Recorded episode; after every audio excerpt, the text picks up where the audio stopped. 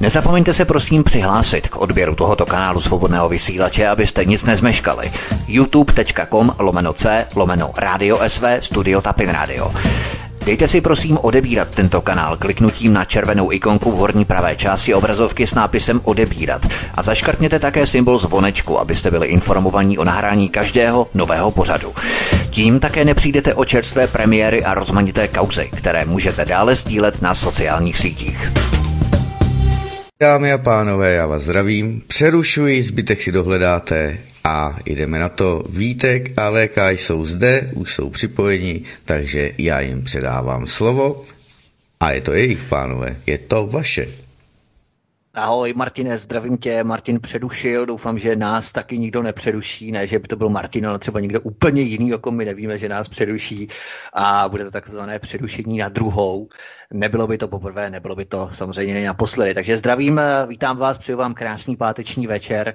Doufejme, že jste doma v teple, popíte teplý horký čaj anebo nějakou kávu, i když na kávu je poměrně pozdě, ale v čaji je také tejn, ten je také docela povzbudivý, takže ono je to v podstatě jedno. Takže ať popíte cokoliv, doufám, že máte pohodu doma, páteční, ne několik nedlíkovou, ale naší večerní pohodu. Zdravím vás, přeju hezký večer a zdravím i tebe, VK, ahoj. Ahoj Vítku, ahoj Martine, já vás zdravím oba dva, samozřejmě naše posluchače. Začínáme zase skoro úplně přesně s takovou tou akademickou přestávkou. Já říkám, lepší už to nebude, buďme rádi za to, že to děláme tak já jsem dneska ani nestihnul článek, mám připravený o zajímavém tématu, jakým způsobem se indoktrinuje v době e, takzvaného domácího vyučování dálkového e, žadstvo. E, to bude velice vydatné, ale o tom asi dneska hovořit nebudeme, to bude nový článek, ale e, doufám teda, že informace, které přineseme dneska, že budou výživné a že u toho neusnete, takže já vám přeji krásný, pěkný poslech od toho právě možná ta káva nebo ten čaj, který posluchačům doporučujeme, neusli, ale myslím, že ty informace budou natolik zásadní, jako vždy konec konců, že u toho určitě neusnou. Ty informace ohledně té školy, to bude velmi zajímavé, protože to máme od jedné posluchačky, která nám zaslala úkol, domácí úkol, jakým způsobem učitelé indoktrinují děti na mentální rovině o tom, z jakých médií mají čerpat informace. A je to opravdu něco neskutečného. Tak zhruba pro pátou, šestou třídu 12 let děti a je to opravdu, opravdu neskutečné, takže určitě ten článek si přečtěte, který vyjde buď dneska nebo zítra. Uvidíme, jak to VK stihneš, ale bude to velmi zásadní. Ale půjdeme na první informaci, na kterou všichni, všichni jistě rádi a no rádi, možná ano, rádi, ale hlavně netrpělivě čekáte a to je konec nouzového stavu. Je to takový dárek k Valentínu. Český parlament díky politické přetahované neprodloužil nouzový stav. Nestalo se tak proto, že by politici šaškárnu odmítli, ale protože se jednoduše pohádali. Žádná sláva, ale aspoň něco. Tedy nouzový stav má skončit pravděpodobně v neděli 14.2. Lidé si, zdi, lidé si zvykli na roční vězení a když se teď budou moci jenom trochu volněji nadechnout, mají najednou strach. Není to náhodou test sociálních inženýrů, aby věděli, jak dlouho Češi potřebují k tomu, aby rezignovali a ohli hřbet. Společnost se totiž za ten rok rozdělila na dva tábory. Jedni se naučili držet hupu na vládních cvičácích a buzerplacech, chtějí více karantén, více lockdownů, více kožen. Eh, no, tak bylo v 90. letech, teď už ne. Prostě doslova se v tom našli a vyžívají se v tom. No a druhý tábor se s ukrajováním občanských práv a svobod nikdy nesmíří. To jsme my, tvrdá alternativa. Takže VK je jasné, že skončení toho nouzového stavu v neděli to byla spíš náhoda, politická hra, než že by došlo ke změně kurzu. Tohle bychom si měli uvědomit především. K tomu došlo eh, jenom z jednoho jediného důvodu, protože Andrej Babiš si neuvědomil, že je před volbama a že na komunisty eh, se nedá před volbama hrát křivá. Víte, kvůli čemu to dopadlo, nebo jak to, proč to takhle skončilo? Eh, když se schvaloval státní rozpočet České republiky, tak eh, komunisté si tam vydupali jednu věc a že dojde vlastně ke k seškrtání rozpočtu armády České republiky aby se nenakupovaly americké helikoptéry od amerických bratří, ale aby ty peníze se daly do rezervního fondu a aby se použily na různé krize, různé povodně, různé covidy a tak dále. Znamená, aby to bylo jako v rezervním fondu, aby to nešlo vojákům do armády. Uh, Andrej Babiš na to přikývnul, tím byl tedy státní rozpočet schválen koncem minulého roku, nebo před koncem, jistě si na to pamatujete, ale k čemu došlo? A teď před několika vlastně dny, nebo už to asi dva nebo tři týdny zpátky, eh, tak eh, Andrej Babiš ty peníze armádě vrátil ze speciálního rezervního fondu eh, státu, takové ty účetní přetahované z jednoho účtu na druhý, to znamená vojáci dostali ty peníze zpátky a ještě mají nějaké dostat zpátky. A komunisté to považují v podstatě za podraz a velmi zásadní podraz, protože to jsou mimochodem peníze, ze kterých se financují zahraniční mise AČR a jsou to peníze na nákupy řízených raket, peníze na nákupy nových helikoptér e, Sikorsky, nebo ne Sikorsky, ale Bell Helicopter Textron, e, to znamená ty nové bojové helikoptéry a e, to samozřejmě jde proti volebnímu programu KSČM, takže KSČM řekla Andrej, konec, končíme už nebudeme podporovat uh, ty tvoje fiškuntálie a uh, šluz. No, on se snažil samozřejmě Andrej uh, najít někde nějakou podporu, samozřejmě, že ti mu zvedli prostředníček Andrej takhle, víš, rozumíš, takhle, hore. A on na to kouká, že jo, říká si, boha jeho ulítli mi motýle. Što slučilo? Nebo what happened, ale e, v jeho případě spíš. Ale e, on ve skutečnosti ztratil poslední loyalisty. A dochází k odpisování samozřejmě procesu i okolo Pražského hradu. Miloš Zeman ztrácí podporu stejně jako Donald Trump ztratil podporu, tak Miloš Zeman ztrácí podporu. Víte, že došlo vlastně k podrazu ze strany jeho největšího partnera, společníka mm, od Pavla Rycheckého, který zaútočil proti jeho, no, řekněme, eh, proti marionetce, proti Andrej Babišovi, že je chráněnec Miloše Zemana, to znamená ta změna, respektive rozhodnutí eh, ústavního soudu a Pavla Rycheckého v jeho čele, že je protiústavní požadovat po koalicích, které kandidují do parlamentu, aby měli násobky multiplikační kvóra pro vstup. To znamená, že můžou mít, může být koalice jakkoliv velká a může vstoupit do parlamentu, stačí jenom těch 5%. A to je samozřejmě podraz na hnutí ano, rovná se podraz na Andreje Babiše a rovná se podraz na Miloše Zemana. To, jsou, to je velký špatný pro oba dva opravdu vel, velký špatný. A je to, znovu opakuju, je to kvůli tomu, že eh, Andrej Babiš si moc zavdal s minulou vládou Donalda Trumpa. V téhle politice se vždycky musí v podstatě hrát ta situace na vyvážení, protože nelze v zemi nad Mahrálem sedět na jedné židli, zatímco ta druhá židle eh, je jakoby odsunutá, protože ona ta druhá se za chvíli dostane znovu k moci. A to jako by vůbec jako nechápali, k čemu vlastně dochází v situaci, kdy Donald Trumpovi byly ukradeny volby, jeho mohutné vítězství, kdy on vyhrál i v Kalifornii. To jsou ty informace, které přišly tento týden. Nesfalšované výsledky. To znamená, on vyhrál i v Kalifornii, Donald Trump, dámy a pánové. To je neuvěřitelná zpráva. A oni mu sebrali vítězství. To znamená, eh, v téhle chvíli v tomto okamžiku eh, to znamená, že globalčiky de facto plně uvolnili ruce americkým neokonům, protože oni vědí, že všechny kroky, které povedou američní neokoni jako národní kád, kádři, to, to znamená národní elity, neokoni, tak povedou k naprosté destrukci situace uvnitř Spojených států. A to vyhovuje globalčiku. To znamená pro globalčiky z pohledu jejich zájmů je hotovo v Americe. To znamená, oni teď se budou soustředit pouze na Evropu, na procesy v Evropě.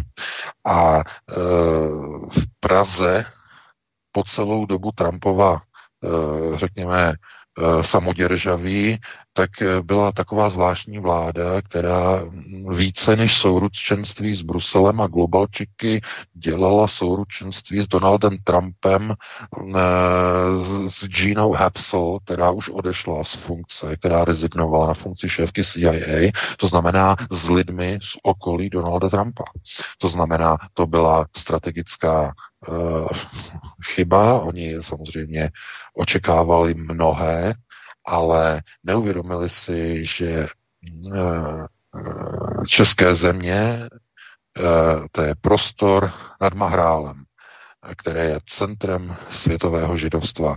Izrael je jenom takový pastorek. To je něco, co vzniklo v 48. jako hm, něco, co v podstatě ještě světový sionistický kongres na konci 19. století si jako vysnil, že dojde k nějakému návratu e, světového židovstva do země předků a přitom všichni už tehdy Salzmanovi vlastně ukazovali e, vlastně ten prostředníček a říkali mu you, e, anglicky, že jo, a e, protože stav je takový, že kdokoliv byl aspoň jednou v Izraeli, tak ví, že to je země, kde prostě se nedá prakticky vůbec fungovat.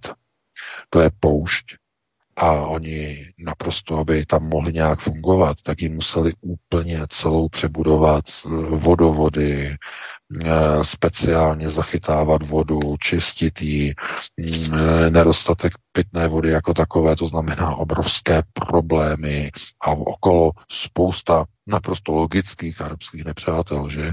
Takže to není země, zaslíbená pro Židy už vůbec ne, ani náhodou. To znamená, eh, že sionisté se rozhodli a oni se nemuseli ani rozhodovat, ono je to dané, to znamená eh, národ, eh, obrovský světový národ, který je, nebo kterému je uloženo, aby vládnul nad celou planetou, ale za cenu, že nikdy nebude mít už svoji vlastní zemi. To znamená, to je ta podmínka. A um, ještě jedna věc, která v podstatě má být splněná, tak je obětování té země, která vlastně jim je k ničemu, k naplnění vlastně proroctví Talmudu. To znamená, po zničení Izraele e, získají v podstatě sionisté vládu nad celým světem, nebo jim bude patřit celá planeta a budou mít za svůj domov náhradou za zničenou Galilei a za zničenou zemi judskou budou mít náhradou celou planetu Zemi. Tak je zdáno v Talmudu v proroctví. A oni toto v podstatě chtějí naplňovat všemi svými kroky. Tedy globalčeky, rovná se tedy světoví sionisté, usilují všemi kroky o naplnění tohoto proroctví. A e, proč je tak důležitá Praha, proč je Čechy, proč jsou tak důležité. Eh, samozřejmě, že z historického hlediska eh, bylo v podstatě ukotvení eh, židů, židů právě v okolí vlastně Mahrálu nebo nad Mahrálem bylo jakýmsi hlavním místem, kde židé až tedy na některé excesy v historii byli v, v prostoru českých zemí vždy eh, v podstatě jakoby doma, vždy v jakémsi bezpečí. A to z toho důvodu, že už velmi záhy, de facto už koncem středověku, počátkem novověku, eh, byly židovské procesy prostoupené do českého měšťanstva a české šlechty. A to by bylo se na jinou diskuzi. To, to nebylo, mimochodem to nebylo a te, ani tady v, v Německu, ani tady nebyla, nebylo židovstvo tak eh, do německé šlechty tak hluboce prostoupeno, jako už bylo tehdy v českých zemích. A e, když nastoupil Karel IV. E, k moci, e, tak v podstatě v té době už probíhaly ty procesy, co znamená, když přišli Němci za Karla IV.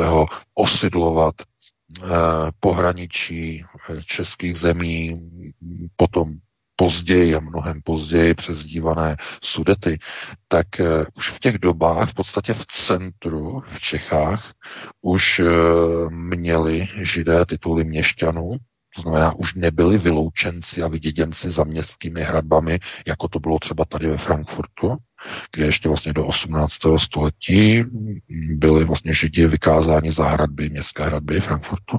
Takže eh, t, eh, proto eh, mají židé Českou kotlinu za svůj skutečný domov.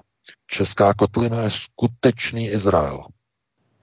Izrael na břehu e, středozemního moře, e, v, v prostoru tedy Palestíny, to je pouze náhražka. Pro ně je domovem Česká kotlina. A proto se nemůžete divit, že když kdokoliv se dostane do Českého parlamentu a dojde na hlasování o Izraeli, tak jediný, kdo hlasuje proti, je šlechtic Karel Schwarzenberg.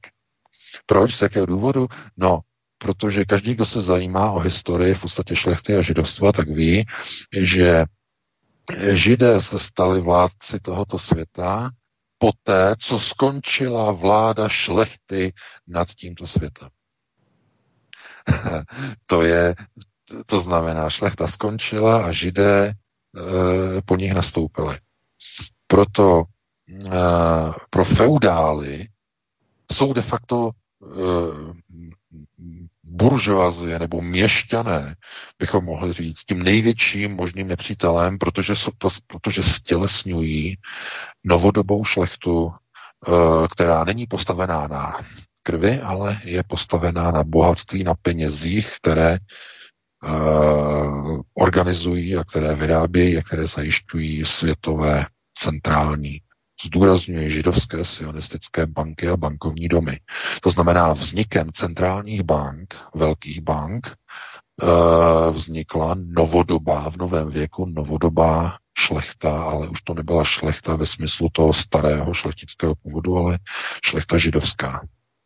To znamená, eh, to je, a to je Dům Rothschild, samozřejmě. Dům Rothschild, který vlastně to zahájil, ten proces. A to je v podstatě jenom takový ten základ toho, eh, co by se mělo vědět, co by se mělo znát, ale eh, právě v této chvíli vlastně toho nouzového stavu eh, jsme znovu viděli, kdy hm, kádr, který byl de facto dosazený do funkce manažera, se spojil s Donaldem Trumpem, a s jeho systémy řízení a čtyři roky to jakoby fungovalo a velké přátelství a mm, víte moc dobře, jak to bylo s Evgeniem Nikulinem a vydání Evgenie Nikulina prostě tady a tamhle. To znamená velké přes Uh, jakoby hraniční nebo přes atlantické obrovské přátelství, souručenství, nákupy helikoptér, ono to má do, velké, velké souručenství českých a amerických zbrojovek.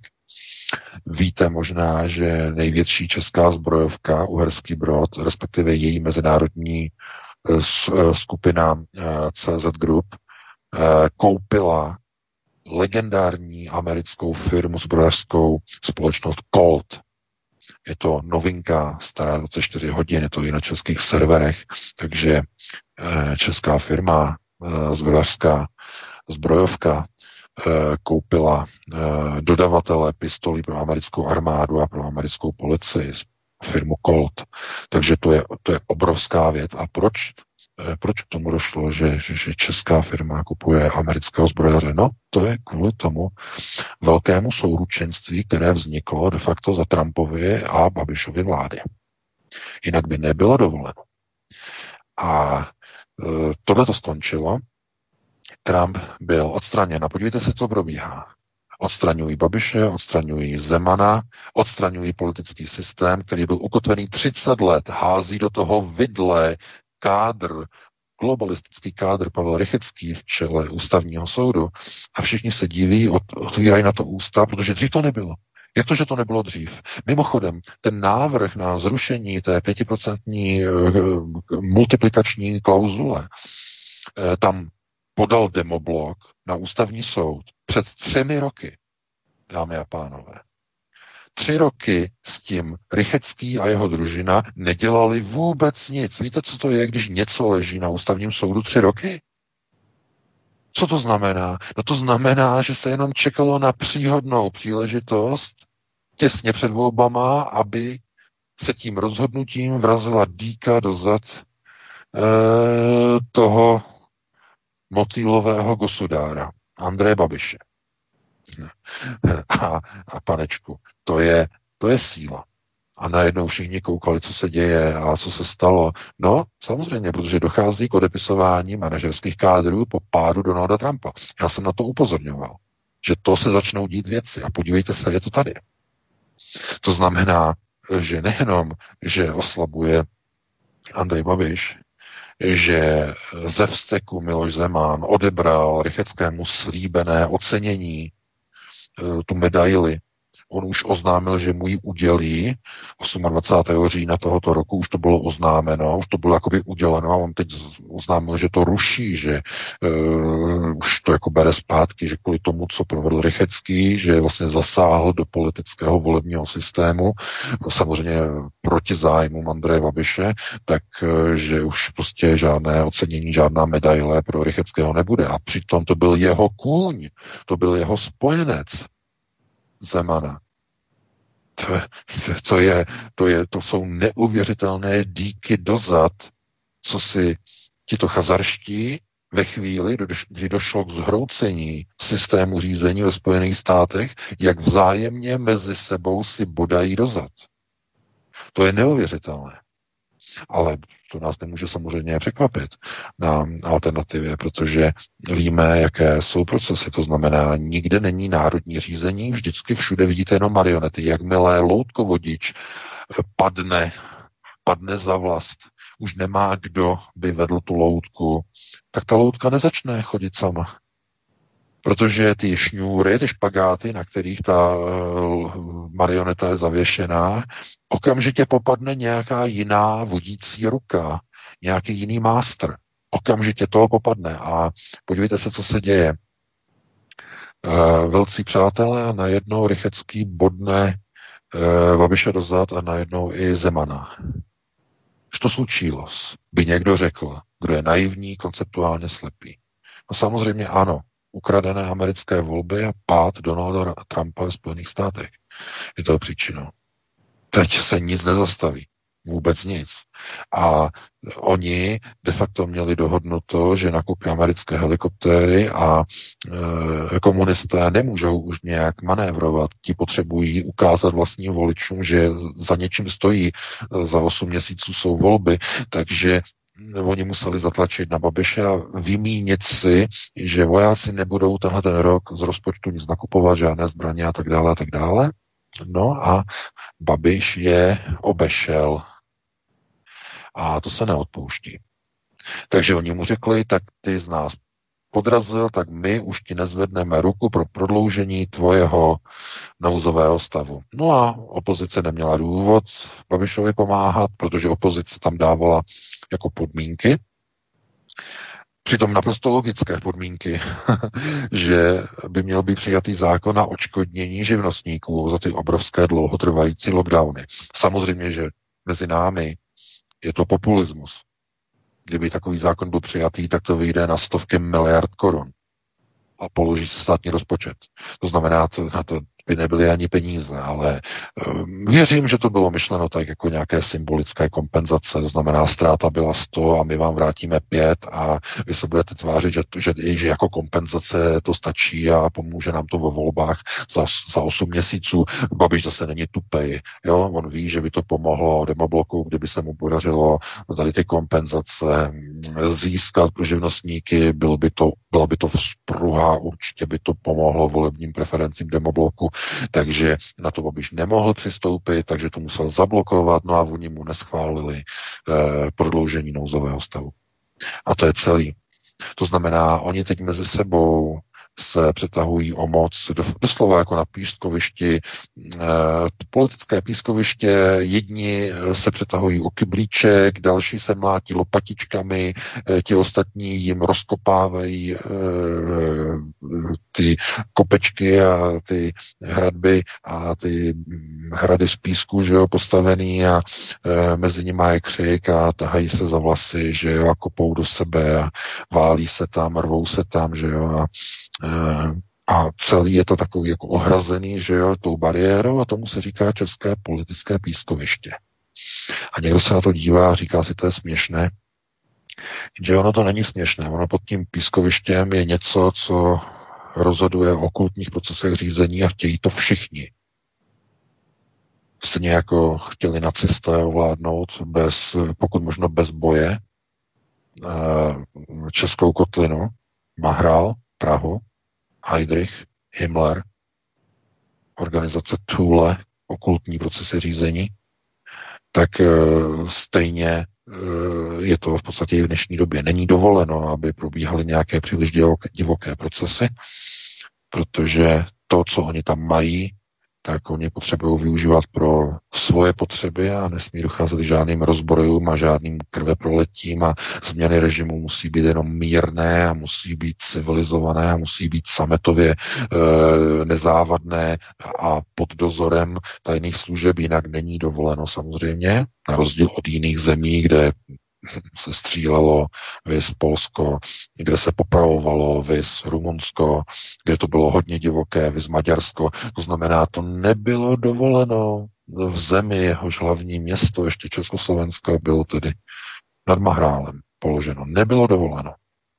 No a v dnešní době, kdy padají hranice a kdy se rozmazávají procesy řízení, národního řízení, tak najednou se ukazuje, když eh, páníček ve Spojených státech padne, tak najednou loutky nemají co dělat, nebo nevědí, co dělat a okamžitě celé situace se chop, chop, chopí uh, globální uh, loutkovodič, chytne všechno za pečesy a nařídí marionetě, aby si vzala díku a aby začala bodat do svých bývalých přátel.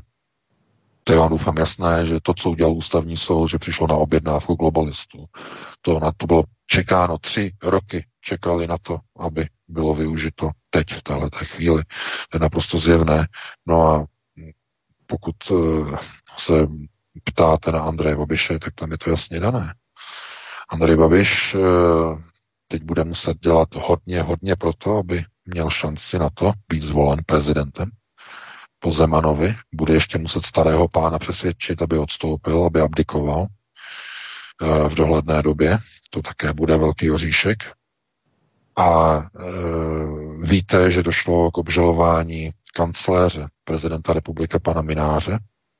Přišel o ochranu už ani e, nikdo, ani Schillerová, ani nikdo nemohl prostě zvednout ochranou ruku, bylo rozhodnuto a podívejte se, najednou dochází k útokům i na nejbližší lidi prezidenta republiky, který ještě nedávno se zaštiťoval ochranou ze strany, e, řekněme, Izraele, ze strany světového židovstva a prohlašoval, já jsem žid. No a takhle to dopadá. Když chazarští e, vsadí všechno na tady tu kartu a myslí si vlastně v podstatě, že když si nasadí prostě jarmolku, tak jsou prostě pod ochranou, pod svícnem a ono to tak není. To znamená, eh, že ve chvíli, kdy politické procesy vedou k tomu, že někde tam, kde bylo rozhodováno za mořem, dojde ke změně procesu řízení a ke zhroucení. Okamžitě toho globalisté v Evropě využívají, okamžitě aktivují padlé figury, jejichž šňůry a dráty byly puštěny americkou rukou, okamžitě začínají ovládat a začínají využívat proti bývalým spojencům, kteří ještě tak nějak jsou pod chabou kontrolou amerických loutkovodičů a jejich samoděržaví to je mezi nima teď v podstatě přetahování o zbytky procesu řízení 8 měsíců před volbami, které překreslí, přeformátují a zrezetují politické procesy v České republice. Demoblok, Piráti, ODS. Tady na té ose se bude odehrávat příští vláda po těchto volbách. Andrej Babiš e, bude mít jedinou šanci e, v lidovém hlasování o post prezidenta republiky. To bude jeho jediné místo, kde bude mít velkou sílu se politicky udržet, protože vládu už nesestaví. A my jsme o tom několikrát hovořili z mnoha důvodů, že vychází ze škol stále nové a nové a nové a nové generace nových lidí. A jaké mají politické ukotvení ti noví vycházející lidé z těch škol, noví plnoletí voliči? E, jsou to voliči komunistů? Ne. Jsou to babišovci? Ne tak eh, lidová strana, nebo jsou to SPďáci, taky ne. To jsou všechno liberální progresivisté, dámy a pánové.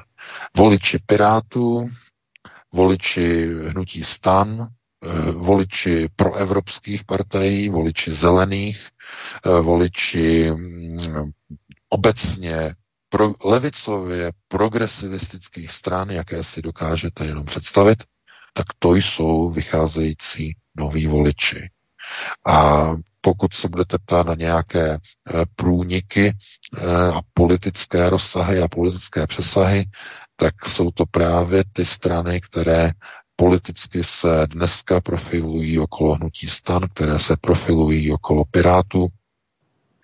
A velmi, velmi částečně někde okolo ODS, přičemž ODS je tam znač, ze značné míry a z mnoha důvodů e, jakoby B oddíl nebo Bčko de facto voličů Andreje Babiše, ale s tím velkým problémem, že nikdy Eh, nebudou schopni de facto s Andrejem Babišem komunikovat, protože Andrej Babiš je pro ně největším nepřítelem, je arci nepřítelem ODS. No to, a přitom hodnotově, hodnotově, kdyby jsme položili hodnoty onoho širokého rozkročení hnutí ANO, tak bychom tam našli Topolánkovu ODS někde okolo roku 2010-2011. Tam bychom někde viděli přesně současné hnutí ANO. To znamená stejné široké levopravé rozkročení. Znamená, oni nemají daleko od sebe, mají velice blízko k sobě, ale problém je v tom, že e, Babišovo hnutí ano je typické, dali bychom říkat, manažerské hnutí, které ještě donedávno bylo hlavním uh, tahounem politických procesů a ještě do dnešní doby do značné, do značné míry jakoby je, ale s tím, jak padl Donald Trump, budou tito kádři z jednotlivých procesů v Evropě, z jednotlivých procesů řízení, budou odstraňováni. Jak oni samotní, tak i jejich přátelé, tak i ti, kteří je podporovali a podporují, budou odstraňováni, bude na ně útočeno budou terminováni. Proto vidíme ty útoky na e, mináře e, v blízkosti e, Miloše Zemana. Proto vidíme ty útoky na lidi v okolí Andreje Babiše, včetně Andreje Babiše samotného. Proto vidíme útoky na hnutí ANO z ústavního soudu. Čekali na to tři roky, aby mohli použít uh, tuhletu uh, situaci a tady ten krátký čas před volbama, aby mohli de facto úplně desynchronizovat veškeré šance hnutí ano na úspěch. To znamená, uh, je to synchronizovaná de facto útočná situace proti ještě donedávna eh, takzvaným řídícím manažerským kádrům, které byly dosazeny před nějakými 6-7 lety zhruba do procesu řízení, aby vysáčkovali z procesu řízení do té doby tradiční politické strany. A e, ta úloha byla splněna, je splněno, proto dochází k odstavování těchto manažerských kádrů, jako je Trump, jako je Babiš a tak dále a místo nich mají nastoupit likvidátoři národních států. Lidé od Soroše, chcete-li. To znamená Piráti, uh, Black Lives Matter a všechny tady ty agentury, ty hnutí, které strhávají sochy, přepisují historii. Eh, v Americe sundavají eh, a strhávají sochy eh, bývalých konfederačních vojáků, zakladatelů Americké republiky. A co dělají v Česku, co dělají tito liberální progresivisté v Praze? No, také strhávají sochy třeba maršála Koněva, že? A někdo by řekl, aha, co slučilo? Oni nestrhávají ty sochy jenom ti černoši, přitom to nejsou vůbec černoši, to jsou běloši z Antify, kteří strhávají tyhle ty sochy v Americe. Tak to, ono to není jenom v Americe, že? Oni ty sochy sundavají i běloši v Praze. A někdo by řekl, aha, no jo, on ten proces se kopíruje, že? Že to slučilo? Ano, kopíruje se. Kopírovka. Klasická. No a vidíte, a někdo teď na to jako kouká, otevře oči a najednou mu jako docvakne a aha, no jo, jenže ta reakce je potom s takovým tím údivem, že něco vlastně se přenáší skrze nebo spoza Atlantiku do Evropy, ale do značné míry o těchto procesech už je rozhodnuto.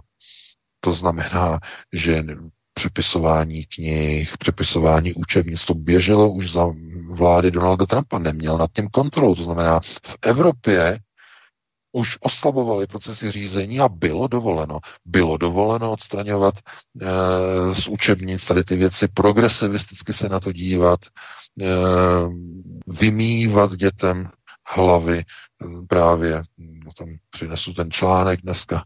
Takže eh, tohle to všechno de facto teď nastupuje a urychluje se s tím, jak ve Spojených státech eh, odešel od moci Donald Trump. A ty procesy se budou pouze prohlubovat. Proto se nedivte, že i komunisté uh, si to vlastně uvědomili a řekli si, hm, Andrej Babiš nás podrazil, nedá se nic dělat, my mu neschválíme a nepřipojíme se k prodloužení nouzového stavu. Takže v České republice to bude bez nouzového stanu, stavu, ale pozor, už jsem také četl, že uh, oni ho můžou vyhlásit znova, ale do 30 dnů musí potom poslanecká sněmovna to schválit nebo zamítnout. To tam není tak jednoznačné. Oni ho můžou nechat propadnout, ten nouzový stav, to znamená skončí v neděli, pondělí zůstane otevřené a hned v úterý přijde návrh a vláda vydá nový nouzový stav a poběží 30-denní lhůta eh, a bude se k tomu muset nějak sněmovna vyjádřit a teď jak se k tomu vyjádří a jestli náhodou nebude hnutí ano provádět obstrukce při hlasování k zablokování jednání, aby ten výjimečný stav vydržel a tak dále a tak dále, nebo nouzový stav. Takže oni mají nějaké možnosti. To jako není tak, že prostě oni by byli úplně, úplně bez možností, ale i Babišovi je jasné, že pokud by na ten nouzový stav tlačil, tak to bude silně kontraproduktivní pro volební šance hnutí ano. A je jasné, že eh, de facto tohle je vnímáno jako porážka hnutí ano, jednoznačně, porážka Andreje Babiše a on teď vlastně musí dělat jenom jednu věc, aby ta porážka nebyla ještě větší.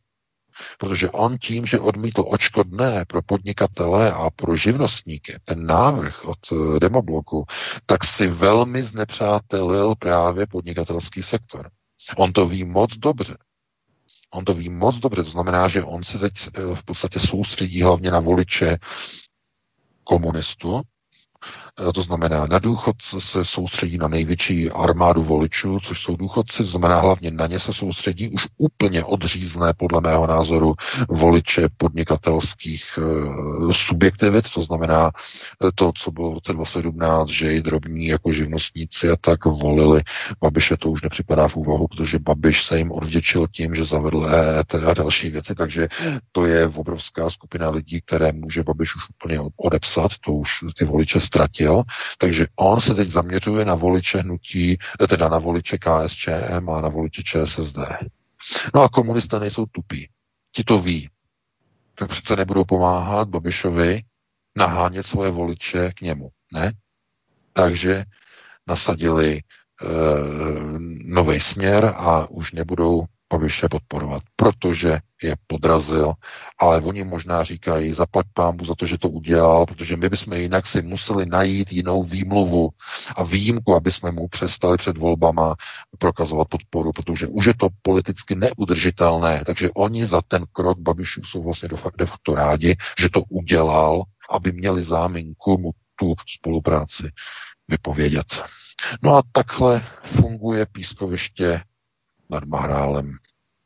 To znamená, eh, šéf ústavního soudu vezme dýku, bodne do za premiéra, začnou hony na e, kancléře prezidenta republiky, prezident republiky zruší medaily pro předsedu ústavního soudu, protože ho naštval, Babiš eh, teď eh, de facto jediný, co honí a co sleduje, tak jsou důchodci, voliči, aby ty volby tak nějak jako dopadly.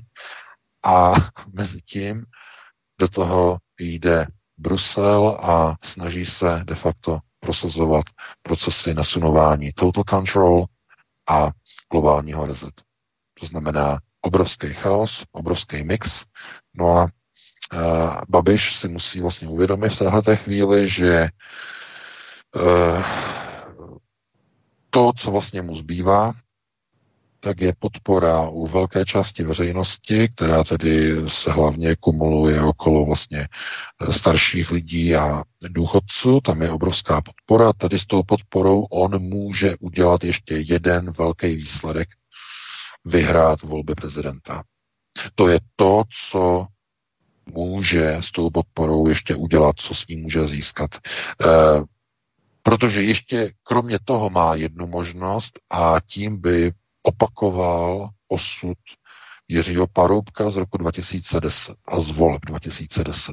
Protože může se mu stát, že eh, hnutí ano utrpí výhru ve volbách, ale nebude hnutí ano schopné s někým sestavit vládu a 101 většinu v poslanecké sněmovně. Stejně jako se to stalo ČSSD eh, v roce 2010 při volbách eh, pod vedením Jiřího Paroubka.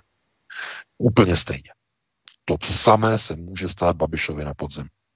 Takže on už určitě, pokud není tupý, a já věřím, že není, tak uh, mu to dochází, že vlastně ta situace je taková, že on se musí začít soustředit na pozici prezidenta a jak oslabit prezidenta, nebo ho donutit k rezignaci a k abdikaci, nějak ho přivést k rozumu, eh, než ho nějak oslabit, že?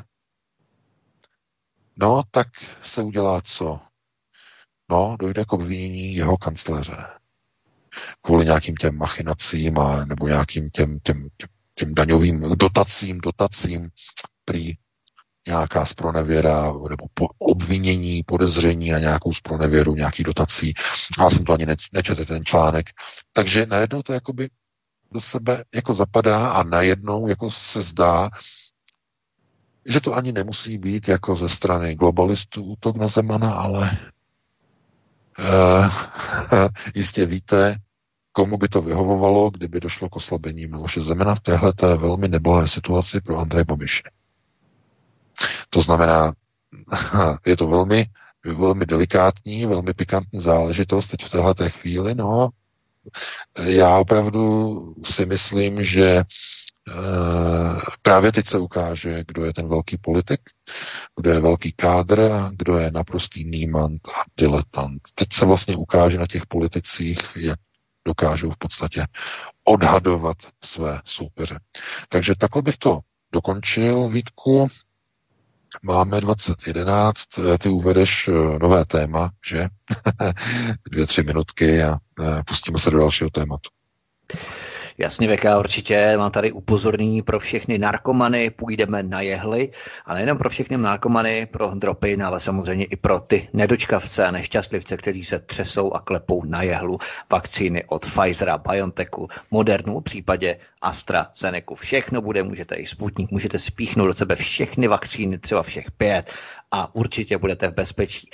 Tak, máme tady další témata, eh, která definují další okruh, eh, kterému se teď budeme věnovat eh, v následujících minutách dnešního pátečního večerního pořadu s šéf-redaktorem Aeronetu, šéf-redaktorem alternativního spravodajského serveru panem VK a to jsou právě již zmíněné vakcíny. V pečovatelském domě v Košicích na Slovensku začaly dva dny po zahájení očkování hromadně umírat seniori, kteří do té doby byli negativní a celou dobu byli v izolaci. Celými Košicemi se šíří zpráva, že zabíjela vakcína a vedení zařízení rozhodlo okamžitě očkování přerušit, poté co zemřelo již 36 klientů v pečovatelském centru. Slovenský COVID automat falšuje statistiky a jednoho pozitivního člověka ve věku 65 let plus počítá jako čtyři nakažené. Potvrzuje to oficiální dokument. Takto se vyrábí pandemie na Slovensku v přímém přenosu, zatímco staří a často opuštění lidé v domovech důchodců umírají jako laboratorní myši jenom pár dní po vakcinaci. Jenom schoda náhod. V Německu je ale situace mnohem dramatičtější, protože zemí se šíří lavinovitě zpráva, že britská mutace koronaviru vzniká po aplikaci vakcínou Pfizer-BioNTech. Celkem 14 seniorů z pečovatelského domu v Osnabriku, kteří už několik měsíců jsou v izolaci a nikam necestují a nemají ani návštěvy, se nakazilo britskou mutací SARS-CoV-2 až poté, co obdrželi druhou dávku vakcíny. Samozřejmě bavíme se o vakcíně Pfizer-BioNTech. Eh, nákaza nepřišla od personálu, protože ten britský virus nemá. Seniori mají mírný průběh nemoci a lékaři nechápou, diví se, jak se mohlo stát, že se britský virus do izolovaného pečovatelského domu dostal. Hádejte, co se stane v České republice a na Slovensku, až se začne na jaře masivně očkovat. Eh, jak je to VK tedy s těmi vakcínami? Vymyká se to kontrole a stávají se ze seniorů v domovech pokusné laboratorní myši už oficiálně, protože ty případy společně souvisí. My se potom vypravíme i do Spojených států amerických, kde lékaři eh, varují před eh, syndromem ADE, ADE psáno. K tomu se potom také dostaneme. Má to s tím něco společného? Samozřejmě, že to má mnoho společného. Uh, co se týče vlastně uh, očkování jako takového, tak uh, znovu dobře si všimněte, že mainstreamová média, znamená velké korporátní servery, korporátní noviny, de facto jedou informaci v té pozici nebo v té rovině, že někde je tedy nějaká vakcína, která pomáhá, a e, někde se objevují nějací lidé, kteří prostě jako to spochybňují a kteří prostě někde šíří eh, de facto jakoby informace, které mají zase jako odtlačit nebo nějakým způsobem eh, jako znedůvěryhodnit eh, vakcíny a tím jako, že de facto vyvolávají ve společnosti jako nedůvěru ve farmaci a takové eh, další eh, informace, které vlastně teď se šíří de facto po sociálních sítích a dalších zdrojích. Ale přece naprosto jasné je, nebo to se úplně jakoby nejdůležitější ze všech těch uh, věcí, které uh, se vlastně odehrávají okolo očkování, okolo vakcinací, tak je přece jedna jediná věc a jediná skutečnost, že žádné vakcíny, schválené vakcíny v této chvíli neexistují. A co existuje, jsou pouze experimentální látky, které Evropská léková agentura EMEA podmínečně na podmínku odsouhlasila k použití ke plošnému e, očkování a vakcinování v Evropské unii s tím, že jednotlivé e, farmaceutické společnosti dodají této lékové agentuře EMEA eh, do konce roku 2023 zprávu o provedení závěrečného třetího kola e, laboratorních a e, takzvaných, e, oni tomu říkají, testovacích studií, to znamená na obrovském množství lidí. Tohle, to, co právě teď probíhá, je obrovské plošné testování a obrovská plošná vakcinační studie v třetí fázi, eh, ke které v podstatě každý očkovaný člověk nevědomky dává souhlas. Ale problém je v tom, že vy, když se necháte očkovat, půjdete se očkovat a je úplně jedno, jestli jste senior a je úplně jedno, jestli jste mladý člověk, tak eh, předtím, než vás naočkují, tak vám dají podepsat papír. A ten papír má oficiální název a jmenuje se informovaný souhlas. A ten informovaný souhlas, eh, kromě toho, že tam uvedete v podstatě nějaké své e, nemoci a vrozené problémy, které máte, tak e, je tam ještě kromě toho uvedeno takovým speciálním slovníkem, že vy jste byli seznámeni s vedlejšími, možnými známými vedlejšími účinky, které jsou tam vypsány a byli jste seznámeni s tím, že, že ještě nejsou známy další vedlejší účinky, které mají nastat a že pokud nastanou, máte to nahlásit státnímu ústavu pro kontrolu léčiv či jiné agentuře, která v tom informovaném souhlasu je uvedena. A vy podpisem tohoto papíru se stáváte eh, dobrovolným účastníkem plošné studie aniž byste věděli, že vlastně jste účastníkem té plošné studie. Protože kdybyste to věděli, tak jistě víte, že byste měli nárok na finanční kompenzaci za účast.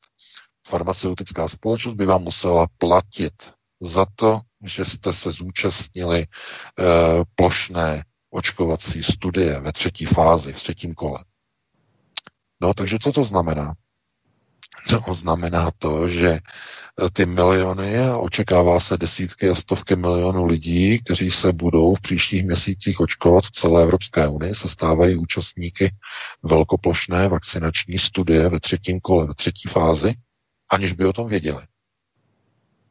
A to je něco, co neví ani ti seniori v těch domovech důchodců, a neví to, neví to ani jejich uh, děti a neví to ani jejich praděti, uh, nebo, nebo vnoučata, takto.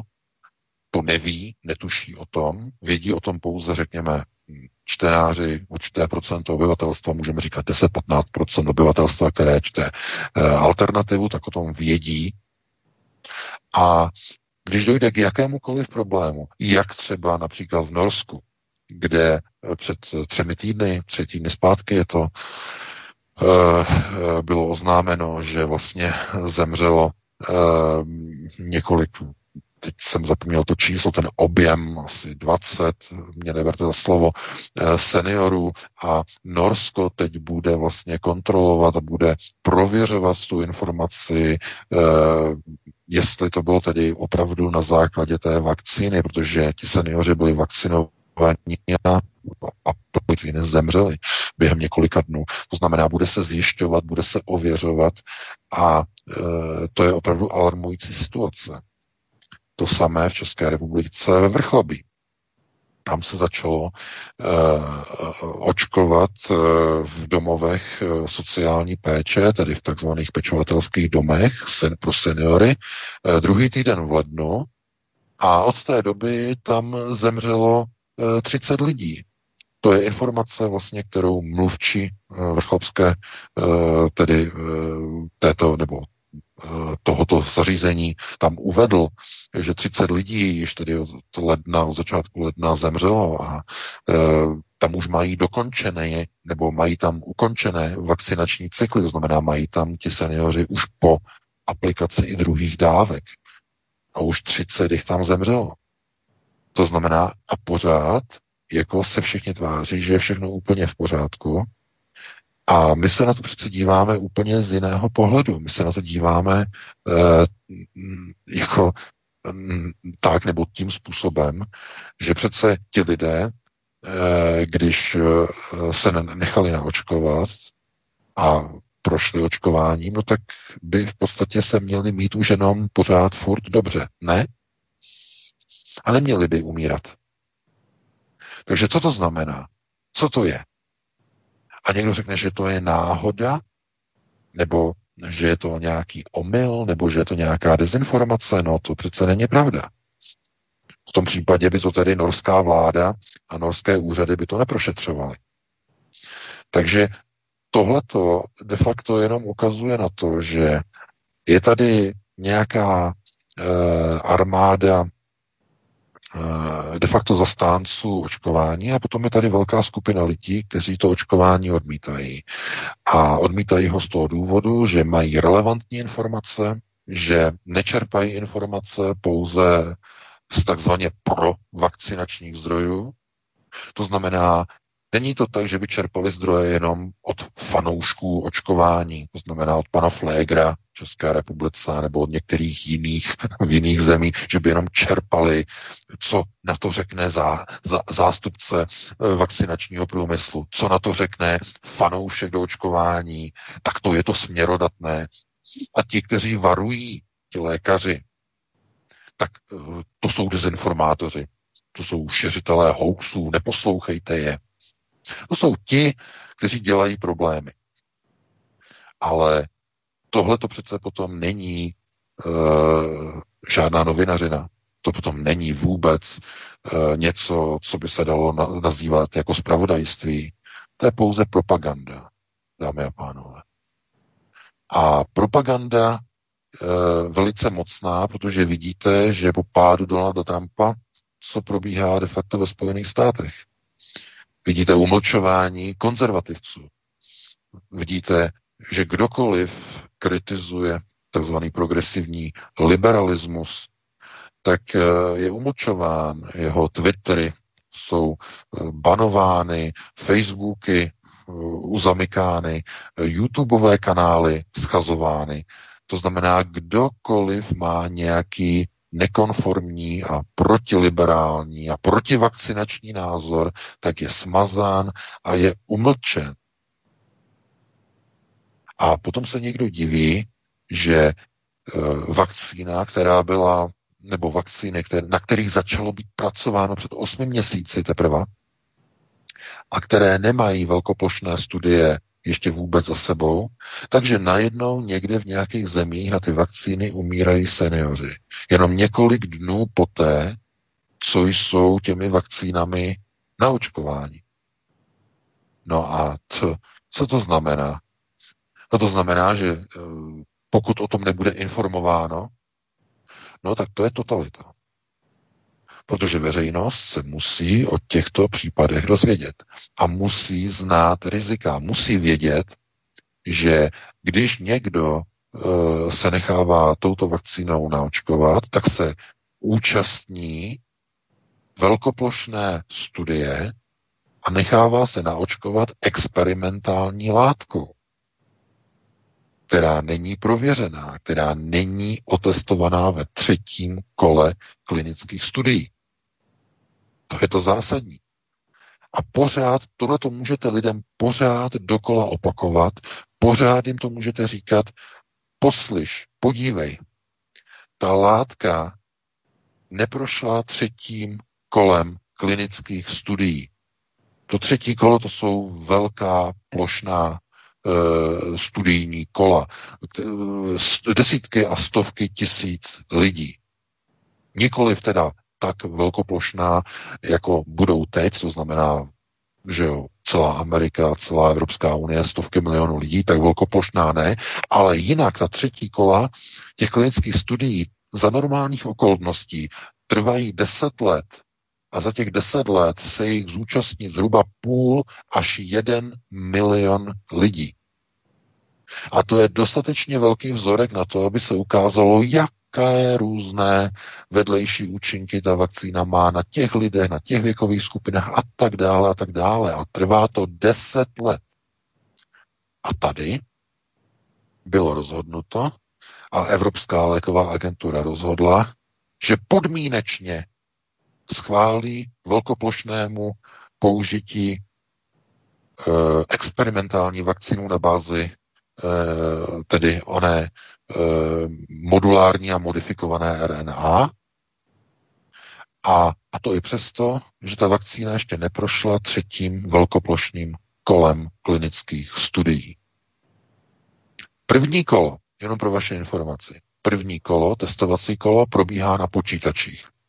To jsou počítačové testy. E, probíhají e, matematické kombinace, permutace jednotlivých reakcí, chemických reakcí ve velkých počítačích. To znamená, simulují se reakce e, jednotlivých vlastně proteinů, tRNA s různými látkami v lidském těle a simulují se v podstatě reakce. To je první kolo.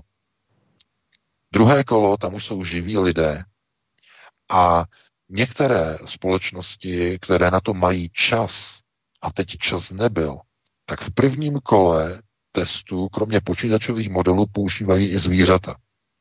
Ale to má většinou dvě fáze, protože ta zvířata, nebo na těch zvířatech, ta první fáze se většinou testuje dva až tři roky. A tolik času farmaceutické společnosti neměly. A to právě na to upozorňují američtí lékaři v tom dokumentu, v té bílé knize, že kvůli vývoji byl úplně, kvůli rychlému vývoji těchto covidových vakcín, byla fáze testování na zvířatech úplně přeskočená, protože ta fáze trvá tři roky v rámci prvního kola. Takže první kolo těchto covidových vakcín probíhalo pouze v počítačích. Druhé kolo už bylo na lidech. To bylo na dobrovolnících, kterých bylo něco okolo tisícovky eh, v několika státech celého světa. A to je všechno, dámy a pánové. To znamená, bylo to testováno na několika, eh, řekněme, eh, takzvaných vzorkových subjektech. Pokud si dobře pamatuju, tak Eh, AstraZeneca říkala, že eh, to testovala na vzorku 1035 eh, nebo 1036 lidských subjektů. Pfizer oznámil potom číslo nějakých, myslím, 7320, tam to bylo asi sedmkrát větší číslo, ale Problém v tom je, že to jsou strašně malé vzorky populace, strašně malá čísla, protože ty testy probíhaly ne na jednom nějakém konkrétním místě, ale eh, v mnoha laboratořích po celém světě a dohromady v, ún, v, v úhrnu to dalo tedy eh, nějaké to číslo 7 tisíc, ale eh, to je zkrátka jenom ta druhá fáze, to druhé kolo laboratorních nebo řekněme klinických studií, aby to bylo lépe řečeno, klinických studií. A i hned poté, co vlastně tady to druhé kolo bylo dokončeno v to bylo na počátku, ještě v listopadu, myslím na, na, na počátku prosince e, minulého roku, tak i hned poté Evropská, předtím americká FDA a hned poté Evropská léková agentura EMEA e, oznámila, že tedy této vakcíně nebo těmto vakcínám dává podmínečné schválení s tím, že to třetí kolo laboratorních a klinických studií musí proběhnout nejpozději do konce roku 2023 a farmaceutické společnosti do e, prosince 2023 musí odevzdat e, lékové agentuře výsledky té velkoplošné studie. To znamená, že kdokoliv teď jde si dát tu vakcínu, stává se účastníkem třetího kola klinické studie jako pokusný laboratorní králík anebo pokusná laboratorní myš. A otázka, ta, taková ta etická, v etické rovině. Je etické očkovat lidi jakéhokoliv věku, to je úplně jedno, nejenom seniory, ale kohokoliv.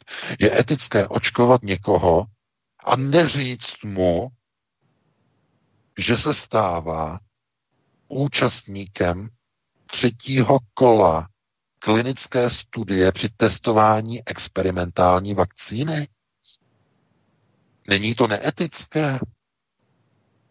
A to se ptáme my na alternativě. Nebo jako Aeronet, nebo jako alternativní novináři se ptáme, je to etické? Když to neví ti seniori, když to neví ani mladí lidé, mnozí tedy, kteří nečtou alternativu. Je to etické? No není to etické. A stejně se najde spousta lidí, která dokáže na tu vakcínu doslova přísahat, takzvaní svědci covidovi.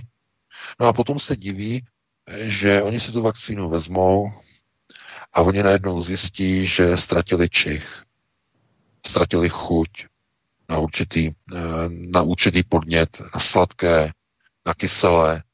Jsou ty, ty popisy těch vedlejších příznaků ze Spojených států a eh, jsou to následky, které jsou trvalé. Trvalé, dámy a pánové.